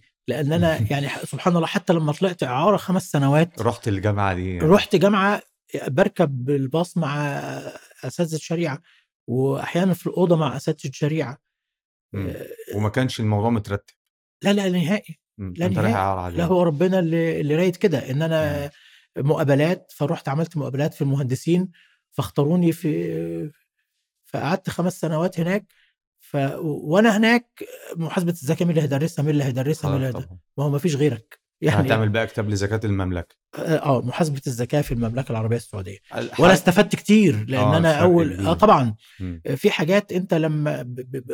تتفرض عليك وهي اتفرضت عليا فرضا. فأنا قعدت أقرأ ده كلام غريب عليا. أقرأ لأن أنا واخد على الطريقة الشرعية لحساب الزكاه آه، للزكاه فين؟ على بال ما قعدت أقرأ وأتعمق ما هي بتديني نفس النتيجة. بس. بمف... بس الآلية هي ب- بس مختلفة. بطريقة مختلفة مم. يعني وفقا لمبدأ معادله الميزانية لازم هتديني نفس النتيجة صح لازم هتديني نفس النتيجة إذا طبقت نفس الأسس والأصول المحاسبية ونفس الآراء الشرعية يعني حضرتك شايف إن ال- الزكاه في المملكة بتدي نفس النتيجة بتاعت بيت الزكاه ما فيش كلام مفيش خلاف ما منه. فيش كلام بس مم. بشرطين مم. وأنا كنت قلت الكلام ده في كتابي الشرط الأول أن يتم استخدام نفس التبويب المحاسبي للأصول. الثابتة والأصول المتداولة والالتزامات المتداولة و- وأيضا أن يطبق نفس الآراء الفقهية يعني إذا زكاة. الديون فيها رأيين. هطبق هنا الرأي الأولاني يبقى اطبق هنا الرأي الأولاني ما ينفعش أسيب دي وأروح لدي وتقييم البنود نفسها بتاعت الأصول المتداولة زي البضاعة مثلا هي هي البضاعة على سبيل مم. المثال في في في في طريقة الحساب وفقا لنظام المملكة خارج المعادلة الزكوية. ولذلك أنا أقول إيه. أنا أقول دايما لو أنت خيرتني بين الاثنين لو مم. أنت خيرتني بين الاثنين أقول لأ لو أنت هتطبق الزكاة بموجب قانون بموجب قانون روح لطريقة مصادر الأموال اللي بتطبقها السعودية ليه مم. لأن العناصر اللي بحطها في المعادلة الزكوية يصعب التلاعب فيها يعني لا أنا عايز وقفة مع دي شوية آه آه آه. يعني على سبيل المثال إحنا مم. بنحسب الزكاة في طريقة مصادر الأموال إزاي بقول اللي هي بتاعت السعودية بشكل مجمل يقول لك مصادر الأموال طويلة الأجل يطرح منها الأصول الثابتة ناقص مخصصات إهلاكها. طيب مصادر الأموال طويلة الأجل اللي هي إيه؟ القروض مثلا؟ ال- لا ابدأ برأس المال. ماشي. الاحتياطيات. تعرف ماشي. تلعب في رأس المال؟ لا خلاص ده مثبت. مثبت في السجل التجاري. مم. الاحتياطيات ده قرار جمعيه عامه مم. أرباح غير موزعة. مش هت... مش هتلعب في الرقم عشان تقلل وعاء الزكاه حقوق الملكية دي خلاص محدش عارف يجمعها حلو الكلام؟ تمام. القروض طويلة الأجل. ما دي بقية مصادر الأموال طويلة الأجل. مسجلة في البنوك. مش كده؟ مم. يبقى العناصر بتاعة الالتزامات أنت مش هتعرف تلعب فيها فيها. مم. صح؟ مم. طيب تعالى بقى العناصر الأصول الثابتة. برضو اللي أنت هتطرحها من العناصر المصادر الأموال طويلة الأجل. مم. هتلعب فيها إزاي؟ الأصل ده مملوك ليك. مثبت ولا مش مثبت؟ بره مثبت. مثبت آه. ده مثبت آه، لا وهنا في مصر كمان في الغالب. الأعم مثبت يعني أنا يعني أنا عشان أعرف أتفلت من الزكاه في طريقة مصادر الأموال طويلة الأجل أكتب الأصل باسم حد غيري أيوه ده أنا وقعت نفسي في مشكلة أكبر ما هو ممكن يستولي عليه صح. أنت فاهمني إزاي. آه الأصول بالإضافة لما يطرأ عليها من تعديلات من سواء كانت في شكل زيادات أو كانت في شكل إهلاكات. دي هتبقى مثبتة مش هعرف ألعب فيها. أنا كممول أنا أيوة، أيوة كممول. أيوه أيوه. طيب اللي فتح الموضوع ده بقى إيه؟ إن حضرتك مشكور أشرت لبضاعه آخر مدة. بضاعة آخر مدة هنخش في التقييم بقى. أنا عندي التقييم وفقا لسعر السوق. وسعر السوق فيه كلام كتير. مم. يعني أنا شايف 100 حضرتك شايف 110 مثلا مثلا. ما هو معيار قياس القيمة السوقية. آه. كنت اتكلمت مع حضرتك. فلذلك فلذلك أنا بقول إيه؟ إذا إذا هتطلع الزكاة طواعية روح. لطريقة روح لطريقة آه الطريقة دليل الشرعيه بيت الزكاة ال- الكويس اللي هي اللي معروفه مم. دليل الالتزامات. الزكوية ناقص الموجودات الزكوية مم. لأن ليه لأن مطلع الزكاة طواعية أنا اللي جاي لك لحد عندك يا دكتور باسم وبقول لك لو سمحت احسب لي. الزكاة حلو فهقول لك بمنتهى الأمانة ومنتهى الصدق بضاعة آخر مدة سعرها كام صح صح هقول لك بمنتهى الأمانة ومنتهى الصدق الديون الجيدة قد إيه. ده بزود كمان أنا أقول لك ده زود بزيادة مفيش اعتبرها صدقة اعتبرها صدقة. وكم من الناس بنحسب لهم. الزكاة يقول لك تعالى عليا. تعالى عليا وأنا الكسبان. تعالى عليا آه وأنا فعلا. وأنا الكسبان. آه لما تيجي تتكلم برضو عن الالتزامات المتداولة برضو ممكن يبقى فيها كلام رايح جاي. فلذلك أنا أقول دايما إن الطريقة لو قانون الشرعية نشتغل مصادر الأموال لو. آه، إفصاح اختياري نشتغل بطريقة دليل كلام الزكاه مفيش كلام ليه ده ليه جميلة لا, جدا. لا, لا صعوبة صعوبة التفلت من أداء الزكاه في حالة صدور قانون ملزم بها آه، أكتر بحث حضرتك كنت مستمتع بعد ما خلصته وكنت عندك شغف للنتائج بتاعته إيه؟ آه، التوجيه الإسلامي للمراجعة. التوجيه الإسلامي الإسلامي للمراجعة. للمراجعة. عندي مم. علم آه، اسمه علم المراجعة. آه طبعا. آه، برضو من ال- من البحوث اللي, اللي كتبتها وكنت مبسوط بيها جدا زكاة بضاعة الوكالة. لأن ما كانش حد كتب فيها ساعتها. هي الناس كتبوا كتير في متفرقات في متفرقات فيها. واخد بالك لكن زكاة بضاعة الوكالة كبحث متكامل أيضا الأصول الم- المنتهية بالتمليك زكاة الأصول المؤجرة التوجيه الإسلامي للمراجعة يعني م- النتيجة اللي حضرتك توصلت بيها ليها في الآخر كانت إيه إن إن علم المراجعة مم. كغيره من العلوم المدنية بالمناسبة مم. يحتاج إلى ترشيد يحتاج إلى تصويب. يحتاج إلى إعادة توجيه للمسار. فإن أنا أمزج المراجعة بالقيم العقائدية وأمزجها بالقيم الأخلاقية وأمزجها أيضا بالضوابط الشرعية. يعني ما يعني يعني ما ينفعش أطلع مراجع على سبيل المثال واخد بالك؟ ما يعرفش يحسب الزكاة. ما أعرفش أطلع مراجع واخد بالك إزاي؟ عمال يحسب لي ي- ي- ي- الفايدة بتاع دي تتحسب إزاي أو الفايدة على راس ما يعرفش الأحكام الشرعية للحاجات اللي هو هيراجعها. الأحكام الشرعية ما يعرفش يعني إيه بضاعة وكالة. من وجهة النظر ما يعرفش يعني إيه مضاربة. ما. يعرفش يعني إيه مشاركة. أنت فاهمني إزاي. مع الأخذ برضو ما ما دايما أقول إيه ال- بالاتجاهات الحديثه أو الاتجاهات المعاصرة في هذا العلم. ابدا أنا لما بتكلم على الجوانب العقائدية لما بتكلم على الجوانب الأخلاقية بتكلم على الضوابط الشرعية أنا عمري ما أقدر أغفل ابدا التطبيق عن العملي. التطبيق العملي والاتجاهات المعاصرة وبقى ما عنده ما عنده المعايير بتاعت عفوا. أنت دلوقتي بتعمل انترفيو لأي ولد محاسب مم. أنا قبل ما أسأله في المحاسبة قبل ما أدخله عندي أنا عشان أسأله في المحاسبة أنا بخلي الولد بره يختبروه Word Excel فإذا هو مش عارف Word و Excel طب أنت جاي بتكلمني في إيه؟ مم. أنت فاهم فتقصد إن إحنا ممكن كمان نسأله على الحاجات المبادئ الإسلامية اللي ممكن تقابله في الشغل حد أدنى. حد أدنى. دي إضافة جيدة عفوا عفوا يا. دكتور باسم أنت أحيانا يعني وفي حياتنا بنلاقي ناس مثلا صاحب مكان غير ملتزم. يهمه جدا إن أمين الخزنة بتاعه يكون ملتزم. ملتزم. صح. هيبقى واثق فيه. أنت فاهمني إزاي؟ يقول لك ده بيخاف من ربنا. ده مم. بيخاف من حتى لو هو نفسه ليه بعض ال- المؤاخذة على مخالفات آه. بيبقى عايز اللي قدامه آه آه، طبعا آه، أمين على ماله. صح. أمين على ماله. آه طبعا مفيش كلام. نعم. حضرتك كان في بحث برضو غريب شوية بالنسبة لي أنا ال- المقارنة ما بين ال IAS وما بين ال IFRS وأثره على الزكاة. ده ده آه، ده كان أعتقد بسم الله الرحمن الرحيم ده في الندوة قبل الأخيرة. آه. وكنا بنتكلم على المخاطر. مم. كان أثر أحد المعايير ناسي الحقيقة العنوان بتاع البحث. هو كان عن دراسة تحليلية لأثر التحول ما بين ال IAS 39 آه لما سبت المعيار ده ورحت المعيار IFRS 9 آه نعم نعم. آه على وعاء الزكاة. آه، طبعا طبعا لأنه هيأثر آه. على وعاء الزكاة لأنه آه، يعني ب- ب- الأمر بيرتبط بالديون الجيدة ولا غير جيدة. مع زيادة المخاطر بتاعتي آه، هم لعبوا في موضوع الديون كتير في المعيار. ما هو طبعا. ما هو طبعا. ولذلك آه، أثر الكلام ده على المخصصات بتاعت آه. البنوك. أول ما تم تطبيق المعيار أثر على المخصصات. يعني المخصصات على فكرة من المسائل اللي دايما دايما دايما بتصير مشاكل ولذلك لما حضرتك بتقول لي يعني يعني في دليل الإرشادات كنا بدأنا دايما بال بال بالمفهوم أو التعريف المحاسبي. لما جينا حتى نتكلم عن المخصصات في إحدى الندوات آه، أعتقد كانت الندوة كنا بنتكلم في الندوة ال 13 مم. فبدأ الكلام عن المخصصات وسمعت آراء غريبة فقلت لهم بعد إذنكم بعد إذنكم يعني ادوني فرصة أكتب بحث عن المخصصات ثم نكتب بعد كده زكاة المخصصات. مم. لأن كل- كلمه المخصصات نفسها كلمة المخ... بتصير كلمة فضفاضه أصلا. لأ وعاملة مش... يعني يعني المحاسبين بعض ال- كتير من المحاسبين مش فاهم مش فاهم الفرق بين المخصص والاحتياطي مع كامل احترامي يعني. مم. وم- ومش عارف المخصص كيف يتم تكوينه. إلى الآن إحنا لسه من شهرين كنت في مشكلة مع يا ابني إزاي ما تكونش مخصص؟ فلما كون يا ابني إنت إزاي كونته كده؟ مم. انت انت انت فهمني هل ل- ل- لمعيار للجزء ده؟ يعني التفرقه ما بين المخصص والاحتياطي و... آه أكيد طبعا. دي, تفرقه محاسبية. مم. لكن هو إيه أنت المفروض تدي مفهوم دقيق للمخصص ومحدد وواضح حتى تستطيع أن تنزل عليه المعالجة الذكوية.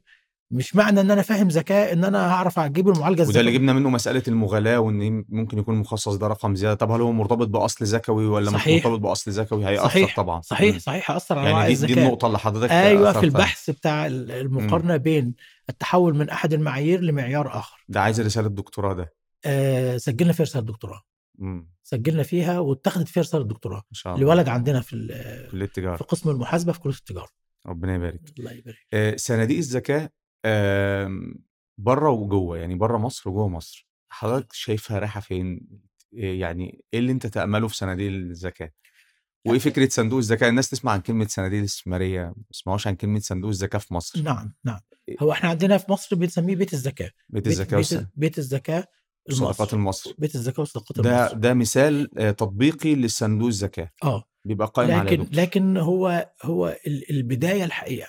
يعني حضرتك مستشار فيه لأ مم. لكن أحيانا يطلب مني حاجات منه كتير يعني مم. يستشيروني في حاجات لكن آه، مش بشكل رسمي آه، البداية بتاعت بيوت ومؤسسات الزكاه الحقيقة ينسب الفضل في الكلام ده كله لبيت الزكاه الكويتي طبعا لأنه من أوائل 81 82 هو أقدم كان في بيت مكتب هنا ليه في مصر أم- ولا يزال في المعادي آه إيه إيه ولا؟ يزال في المعادي دوره هو, مكتب تمثيل ليه بس مكتب آه. تمثيل ليه. آه، لأن في بعض بيوت زكاه وصناديق زكاه يعني مثلا لو جينا نحن صندوق الزكاه الإماراتي صندوق الزكاه القطري بموجب اللائحة بتاعته.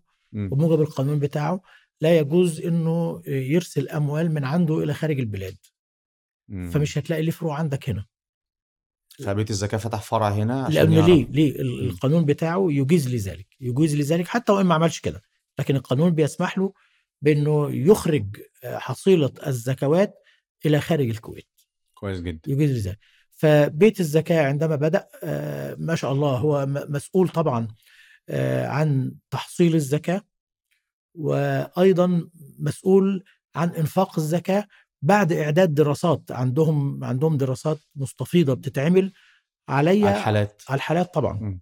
وعندهم إدارات يعني ما شاء الله يعني عمل هيكلي مؤسسي منظم في بيت الزكاة الكويتي. و... و... والحقيقة صندوق الزكاه القطري و... وصندوق الزكاه الإماراتي بدأوا بعد ما استفادوا الحقيقة من بيت بيت ولذلك. كان زي ما بنسميهم كده يعني كل واحد فيهم بدأ عملاق.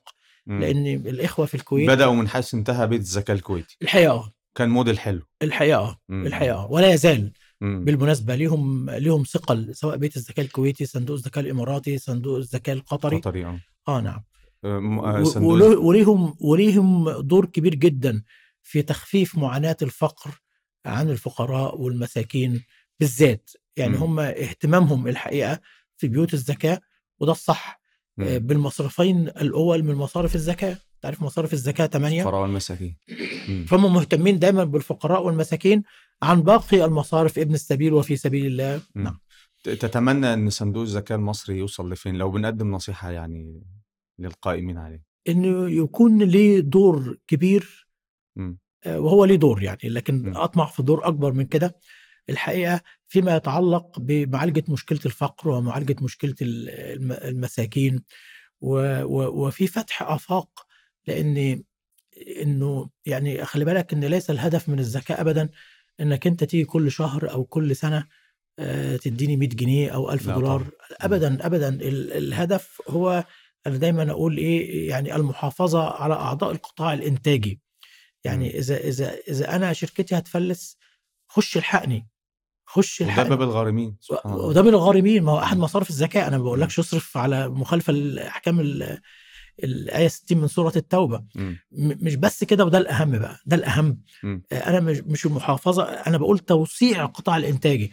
يعني إذا إذا كنت أنا على سبيل المثال فقير وأمتلك حرفة ممكن أبقى كهربائي ملكني أدوات الحرفه صح ملكني هو هو ده ده فعل النبي صلى الله عليه وسلم في مع الفقير لما قال ليس كده. في بيتك شيء اداله بلطة وقال له روح آه، اشتغل روح روح اشتغل وتعالى. كمان كام يوم م- م. ف- ف- فهو كده بينقله من إيه؟ بينقله من طبقة الفقراء طبقة اللي. كل شيء مادد إيده مم. إلى طبقة بالتدريج إلى طبقة الأغنياء اللي هو ممكن يديني زكاة وده اللي أنا عايزه صح أنا أسميها توسيع القطاع الإنتاجي هو هو ده ده ده ده, ده هدف ده الزكاه الاستدامة بتاعت الزكاة بالظبط كده. مم. والمفروض يعني يعني المفروض يبقى عندي خطة. لو أنا فرضا فرضا للتبسيط آه، عددنا 50 مصنع في البلدة دي المفروض يبقى عندي خطة السنة الجاية إن شاء الله 55 اللي بعد منها 60 مم. إزاي؟ بتمليك أدوات الحرفة لمستحق الزكاه اللي عندهم قدرة على العمل وعندهم حرفة أو مهنة لكن ما عندهمش الأدوات بتاعتها. ما. عندهمش هو عايز يشتغل بس مش عارف يشتغل. آه نعم. فأنقله. ده على العكس ده ده ده ده, ده لو ملكته أدوات الحرفة مش هيجي يمد إيده. والسنة اللي جاية وبعد سنتين ممكن ابني يشتغل عنده وممكن ابني ده يشتغل عنده. وده المطلوب. وده المطلوب توفير فرص عمل. آه، وده ده ينقلنا لنقطة تانية يا دكتور. آه، مسألة آه، هل الزكاة دلوقتي مع انتشار الجمعيات الخيرية وكثرتها في كل القرى وفي كل المدن والمحافظات هل حققت الهدف اللي حضرتك شايفه من الزكاة؟ لا لسه فيه مم. لسه فيه كتير عندما تقرأ آه، في- حضرتك عندك في- تصور أو نصيحة للجمعيات عن- الخيرية؟ عندما عندما تقرأ في مقاصد الزكاه مم. مقاصد الزكاه مم. سواء على مستوى الفرد اللي هو أنا وأنت أو حتى على مستوى مستحق الزكاه أو على مستوى الدولة أنا أتكلم على مستوى الدولة مم. ل- ل- للزكاه م- م- مقاصد رفيعة لم تتحقق بعد لم تتحقق بعد. يعني يعني مثال. يعني على سبيل المثال ابن السبيل. مم. وفي سبيل الله في في في مصارف كتيرة. بالمناسبة في في في مصارف الزكاة م. في مصارف أستطيع أنا أو أنت المزكي نروح نقدمها للناس. وفي مصارف تانية ما ينفعش هي موكولة موكولة لمؤسسات الزكاة باعتبارها يعني هي اللي بتمثل الحاكم أو بتمثل ولي الأمر أو بتمثل ولي أو بتمثل رئيس الدولة. يعني يعني يعني في مصرف وفي سبيل الله. أنا اللي آه، أنا اللي أروح أعمله إنما الفقراء والمساكين والعاملين مصرف المؤلفة قلوبهم. ده الفقهاء قال لك ده مش أنا ولا أنت خالص. مش أنا أروح أدي الواحد عشان الف قلبه فيقلب عليا. فده مو مو موكول موكول لس لولي الأمر لصناديق اللي هي بتمثله بقى دلوقتي. صناديق وبيوت ومؤسسات الزكاة مم. فالمفروض يكون لها دور أكبر في في في هذا المجال في المصاريف دي طبعا مع مع مع التسليم ومع التأكيد على إن الهدف رقم واحد ورقم واحد ورقم واحد من مصارف الزكاة ومن الزكاة هو إغناء الفقير والمسكين صح لكن لا يجب أن تكون عيني وإلا ما والا وإلا عطلنا الست مصارف الأخرى وإلا صح. عطلنا الست مصارف الأخرى. طيب آه، حضرتك آه، لو إحنا عندنا نصيحة للشباب والباحثين. أقول حاجة في غاية الأهمية. مم. رقم واحد واتقوا الله. أنا دايما أقول لاولاد الطلبة إيه؟ في في في قوانين. مم. في حاجة اسمها قوانين يعني زي زي قانون آه، الجاذبية الأرضية. إذا سبت القلم ده هيقع. طيب الدكتور باسم مش مقتنع. ما تقتنعش القلم هيقع.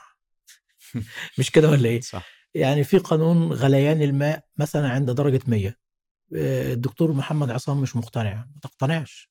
المية هتغلي. مم. عنده فشئت أم أبيت القانون ساري. شئت أم أبيت القانون ساري. ف- فالذكي هو اللي يتعامل مع هذه القوانين حتى يستفيد من نتائجها. يعني قانون زي مثلا أنا أسميه قانون يعني آه، فأما من أعطى واتقى وصدق بالحسنى النتيجة. إيه فسنيسره النتيجة. الحتمية من. القرآن فسنيسره إيه دي نتيجة. حتمية. فعليك أن تعطي من وقتك إذا كان عندك. وقت. من مالك إذا كان عندك مال. آه حتى تضمن التيسير وفي المقابل ده قانون برضو تاني. قانون التع... وأما من بخل واستغنى انت انت انت ابني حضرت معايا المحاضرة فزميلك بيسألك فبتقول له ما فهمتش حاجة وانت فاهم كل حاجة مم. الكتاب نزل لا ما نزلش والحركات الصغيرة دي إحنا عشناها آه، زمان. وإحنا طلبة موجودة لغاية دلوقتي وموجودة مليون في المية هتروح فين مننا يعني آه. وأما من بخل بعلمه من ماله واستغنى فسنيسره إيه؟ وكذب بالحسنى أ- فسنيسره العسر ما فيش كلام مم. ما فيش كلام اللي أنا عايز أقوله إن إن في قوانين فأنا الطالب اللي عندي اللي عاوز يضمن النجاح يضمن الفلاح يضمن التفوق واتقوا الله ويعلمكم الله. بنص الآية بنص الآية العلاقة طردية بين التزام الفرد بتقوى الله وبين تحصيله للعلم النافع مم. بنص الآية صح. واتقوا الله ويعلمكم الله بالذات مم. العلم النافع. فالالتزام بتقوى الله أيضا ده قانون إذا أردت تحصيل العلم النافع عليك بت... ومن يتق الله يجعل له مخرج. ويرزقه. حيث لا فتحصيل العلم رزق. صح. يعني ما أنا- ما هو أنا يعني وكلنا شفنا أنا ممكن أروح أقعد في المكتبة باليوم والاثنين زمان ما فهمش حاجة. وما اطلعش بولا معلومة. مم. وأروح مش شايف قدام مني وأنا ما طلعتش بحاجة. وممكن ربنا يوفقني أخش مكتبة تانية وأول بفتح ألاقي كتاب ليه علاقة بالبحث بتاعي أو بالرسالة بتاعتي. ومن يعني. ويرزقه من حيث إيه؟ لا يحتسب. لا هذه نصيحة أولى. أنا بسميها قانون وليس مجرد نصيحة. أيضا الصبر. يعني تحصيل العلم أنا ما حدش يستطيع إنه يدعي إنه نزهة. آه، يا أيها الذين آمنوا اصبروا وصابروا ورابطوا. ها واتقوا الله لعلكم إيه؟ تفلحون. يعني أنا عايز أقول إن الفلاح أنا عايز أقول ودي أعلى درجات النجاح بالمناسبة يا. فرحتي بالبكالوريوس والدكتوراه. الفلاح درجة أعلى وأعلى وأعلى. أنا عايز أقول إن الفلاح والنجاح في تحصيل العلم الفلاح والنجاح حتى في عملي أنا في الشركة اللي أنا شغال فيها مرتبط بالصبر والمصابرة والمرابطة مع الالتزام بتقوى المولى سبحانه وتعالى. النجاح والفلاح له ثمن من بين عناصر الثمن من بين عناصر الثمن الصبر والمصابرة. أما إن أنا بقى أذاكر المادة دي لا ده أزهق أسيبها ما آه والمادة الثانية. لا أصل الدكتور رزل. والمادة الثالثه لا أصل. مش عارف ما فهمتش حاجة. أنت ال- الحصيلة في الآخر زي مم. بالضرب أنا بنصح الولاد اللي بيجوا يشتغلوا في أي مكان. برضه صبر ومصابرة ومرابطة إن أردت الإيه. أما تيجي تشتغل فتقول لا لا لا ده المصنع بتاعك يا دكتور في العاشر ده بعيد قوي. مم. وبعد ما تشتغل بعد أسبوع 10 أيام بعد ما أقول لك لأ هجيبك وأوديك بعد شوية ألاقيك تقول لي إيه طب بس الأستاذ خالد يعني معلش مش طب أصل طب معلش أصل ما فيش شاي وسكر. أصلا آه، أنت بتلاقي حاجات يومية يا ابني قول له يا ابني فين الصبر؟ يا ابني فين المصابره يا ابني فين المرابطة؟ أنت مفيش هو مستعجل. مش ممكن. بعض الولاد لما بيجوا لنا بيبقى فرحان إنه راح يشتغل عند الدكتور باسم ويشتغل عند الدكتور عصام ويشتغل عند الدكتور حسين. أنا أول ما بشوف السي في بالمنظر ده أنا رافضه تماما هي. المقابلة ما بقت لحقتش تقعد أنت بقى أنا أنا رافضك أنت أنت بتقعد هنا سنة وهنا سنة. هتيجي عندي تقعد سبع ثمان أشهر أو سنتين وتسيبني وتمشي ما أنت لا. عندك صبر ولا مصابرة يعني ده, ده شيء طبيعي هو الواد بيبقى جاي يعني فرحان إنه مقدم لي سي في عنده خبرات متنوعة لا لا لا أنت ما ما- أنت بترساش في حتة أنت ما. عندكش صبر أنت. ما عندكش صبر وأحد مقومات الفلاح مش بالنسبة لك أنت حتى بالنسبة لشركتي وبالنسبة لمصنعي إن أنا أصبر أنا فاتح سوق جديد. ما ينفعش بعد شهرين ثلاثة أطلع. لازم تصبر وتصابر وترابط. نعم هذا الصبر قاعدة. أنا بسميه قانون. هو قانون آه نصيحة للبنوك الإسلامية. أيضا الصبر. مم. أيضا الصبر والمصابرة. الفجوة يا دكتور اللي ما بين ال- ال- المشايخ أو اللي هم عموم المشايخ زي ما بنقول وما بين ال- الباحثين وما بين أساتذة الجامعة وما بين الناس اللي موجودة في البنوك الإسلامية فجوة كبيرة قوي حضرتك آه، تنصحهم كده في العموم هي بإيه؟ أنا أنا عايز أقول لك حاجة يا دكتور باسم. ال- الفجوة دي هي كبيرة دلوقتي. لكن زمان كانت أكبر وأكبر وأكبر. كويس جدا. يعني حضرتك كنت شايف إن هي كانت أكبر دلوقتي بدأت تقل. آه طبعا. آه طبعا ما فيش كلام. كم من الخريجين يا دكتور باسم يعني لما تيجي تتكلم دلوقتي على الناس ال- المحاسبين اللي بقى عندهم علم شرعي. والشرعيين اللي بقى عندهم علم محاسبي فبنقعد نفهم بعض. دول دول سنة 83 أنا اتخرجت من الكلية سنة 83 مم. واخد بالك؟ ما كنتش أعرف إن في حاجة اسمها بنك فيصل الإسلامي اللي هو منشأ قبل مني ب- قبل ما أتخرج مثلا بأربع خمس سنين. واخد بالك؟ ف- ف- فالناس بدأت تعرف. الوعي والثقافة و- دلوقتي. ولا ووسائل الاتصال بدأت كويس. تسهل لي المعلومات. ف- فلا شك إن إن في تطور. لا شك إن في آه، تطور وفي استيعاب للموضوع عن الأول. يعني يعني حتى عندما نشأت المصارف الإسلامية ما كانش فيها رقابة شرعية في الأول. فبدات ده في بعض البنوك لغاية دلوقتي فيهاش معلش. لكن الأغلب لا موجود طبعا. طيب دلوقتي كام رسالة بتجيلك يوميا أنت يا دكتور باسم؟ يقول لك بص المعاملة دي جائزة شرعية أم غير جائزة شرعية؟ إحنا بقينا خلاص دلوقتي في وعي ما شاء الله يعني. آه، يعني عاملين بودكاست كامل عن شريعة أوديت. مش كده؟ آه. مش كده؟ يعني كتير جدا يقول لي. يقول لي يسألني فأقول له طب ابعت لي العقد. لا العقد معاه بس هو يعني ففي حرص من الناس في حرص من الناس على إن هو يستثمر أمواله وفقا لأحكام الشريعة الإسلامية. ودي حاجة كويسة ودي حاجة كويسة جدا. إحنا محتاجين يعني ناس أكتر. يعني لما تحسب كام واحد على مستوى مصر على مستوى الساحة اللي يقدر يتكلم في المعاملات الشرعية؟ أو التدقيق الشرعي مثلا. أو الدكتور باسم مثلا وممكن نضيف عليه أربعة خمسة. أستاذنا الدكتور محمد برص أستاذنا الدكتور عز الدين فكري الدكتور عصام أبو النصر. يعني يعني الدكتور الدكتور. محمد البلتاجي. مصطفى إبراهيم. يعني هتلاقيهم 10 آه. قليلين. صح دكتورة كوثر ابو زيد الدكتوره كوثر ربنا يديها الصحة. هتلاقي عدد عدد محدود دكتور برضه. فياض عبد المنعم. الدكتور فياض. لا في بس مش مش مش هو العدد اللي لا إحنا يتناسب. عايزين بقى يا دكتور طب يعني ده هيودينا لنقطة تانية. انت حضرتك بتقول باسم وتقول دكتور فياض يعني دكتور عصام نصر. لا يعني في فجوة عمرية كبيرة جدا.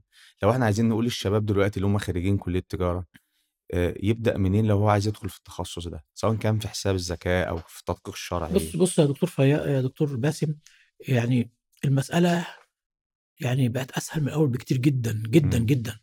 يعني يكفي قوي إنك تخش على موقع الدكتور عصام أبو النصر مم. عشان تنزل مثلا كتاب كل الكتب والحاجات دي موجودة على الموقع وبعدين الحقيقة يعني إحنا اتعلمنا من أساتذتنا ال- الكتابة ببساطة شديدة جدا مم. وده أحد أفضل الدكتور حسين شحاتة الله يرحمه عليا. برضه مم. يعني أنا اتعلمت منه إزاي ت- تنقل الفكرة ببساطة و- و- و- واسمح لي أسميها برشاقة يعني أيوة إزاي صح. تنقل ال- الفكرة وإزاي تنتقل من فقرة للتانية ببساطة من غير ما تزعج القارئ ومن غير ما ت... ودي مهمة جدا جدا في يعني اللي هي الطريقة الأدبية. أيوه. آه. ف... ف... ف... فكل الكتب متاحة للي عايز يقرأ. واليوتيوب. واليو... حضرتك ما شاء الله شرح كل المسائل بتاعت الزكاه على اليوتيوب يعني مش مش محتاج يروح دورة. نهائي. مم. نهائي. يعني مش مش مش لازم ابدا دقيقتين وثلاث دقائق يعني بتتكلم في موضوع بسيط انت عايز في الموضوع. أهو عندك 95 فيديو. تخش اسمع زي ما أنت آه، عايز خش على الكتب. إذا عايز إذا عايز والكتب يعني يعني بقت وصولها ليك سهل مم. وبقت طريقة الكتابة كمان أسهل. يعني يعني م- ما شاء الله على الدكتور فياض أو الدكتور باسم أو الدكتور محمد البلتاجي أو الدكتور محمد برس أو الدكتور عز حتى في كتاباتهم في في في سهولة وفي توصيل المعلومة بقت الم- المسألة بسيطة جدا جدا عن الأول. وبقى في شهادات مهنية كمان. إحنا كنا زمان حضرتك ما فيش شهادات مهنية. دلوقتي في شهادات مهنية بالتشجيع معتمدة. بالتشجيع آه. آه طبعا في لا. في في يعني جامعة الكويت ما شاء الله يعني كل أسبوع سبت وثلاث. نادي سبت. الاقتصاد الإسلامي. حاجة جا- حاجة ما تلحقهوش. انت ما تلحقهوش آه الصراحة. طبعا آه طبعا يعني آه لو. الطالب عايز يلحقه مش هيلحقه. آه آه. فهو هو بس يعني هي المشكلة في أدوات التواصل الاجتماعي بقت تستخدم في غير الأغراض المخصصة لها بالظبط. يعني يعني كم من الساعات ولادنا بيضيعوها على الموبايل وهو. من غير ما يحس هو من مم. غير ما يحس يا عيني هو من غير ما يحس مم. لكن أساتذتنا الشيوخ ما شاء الله ليهم حلقات في منتهى الجمال الكتب حتى حتى إحنا دلوقتي لما بقينا نعمل فيديوهات بقت نظام 3 4 دقائق مفيش ساعتين مش هيقعد محدش الصراحة. محدش عنده يعني طولة بال ليك إنه يقعد قدام منك ساعتين خلاص صح. خلص الكلام ده حضرتك يا دكتور عايز تقول أي حاجة قبل ما نختم الحلقة أقول جزاكم الله خيرا. على وقتك ومجهودك يا دكتور باسم أنا عايز أنا عايز لسه نصيحة لباسم حضرتك تنصحني بإيه؟ إنك تستمر في اللي أنت فيه مم. لأن ما شاء الله بقى ليك متابعينك وده هيبقى في ميزان حسناتك يا دكتور باسم. لأن يعني يعني أنا بعتبر إيه مثلا لو في واحد يعني واخد على الدكتور عصام إنه أسلوبه علمي بحت. أوكي فهو مش عايز كده. هو عايز البساطة و و و فبيلاقيها عند باسم. كويس جدا روح. روح أنا مبسوط إن يبقى عندك متابعين كتير لأن ده كله في ميزان حسناتك وكل ده بيصب في وأنا في ميزان حسناتكم والله الله. يبارك لك، الله يبارك. لك والله يا دكتور. فعلا يعني ده من ذوقك وأدبك يعني العالي من ذوقك وأدبك العالي آه، حضرتك والدكتور عصام والدكتور آه، حسين شحاتة أنا قعدت أقرأ أقرأ لهم من سنة 2013 من أول ما بدأت أعرف يعني إيه محاسبة زكاة نعم شركات نعم. وأنا أصلا مرجعية مش أزهري يعني أنا نعم. كنت في البدايه مش أزهري. آه طبعا آه طبعا و مشكلة. 10 سنين أنا بقرأ لحضرتك وللدكتور حسين شحاتة والمقابلات كانت بسيطة جدا. الله يبارك فإحنا لك. بنتقابل بس في ال- يعني الأرواح هي اللي بتتقابل الله يعني. يبارك لك يا دكتور ربنا يحفظك يا دكتور شكرا لكم وجزاكم الله خيرا. إحنا طبعا الحديث معاك لا نمل منه الله يعني يبارك شاء الله لك. يبقى باسم توعدنا إن يكون في بقى حاجات بقى ادفانسد شوية في موضوع الزكاة إن شاء الله ونتقابل يا دكتور شكرا يا دكتور ان الله نورتنا. وجزاكم الله شكرا الله خيرا لك شكرا الله شكرا. لك يا دكتور.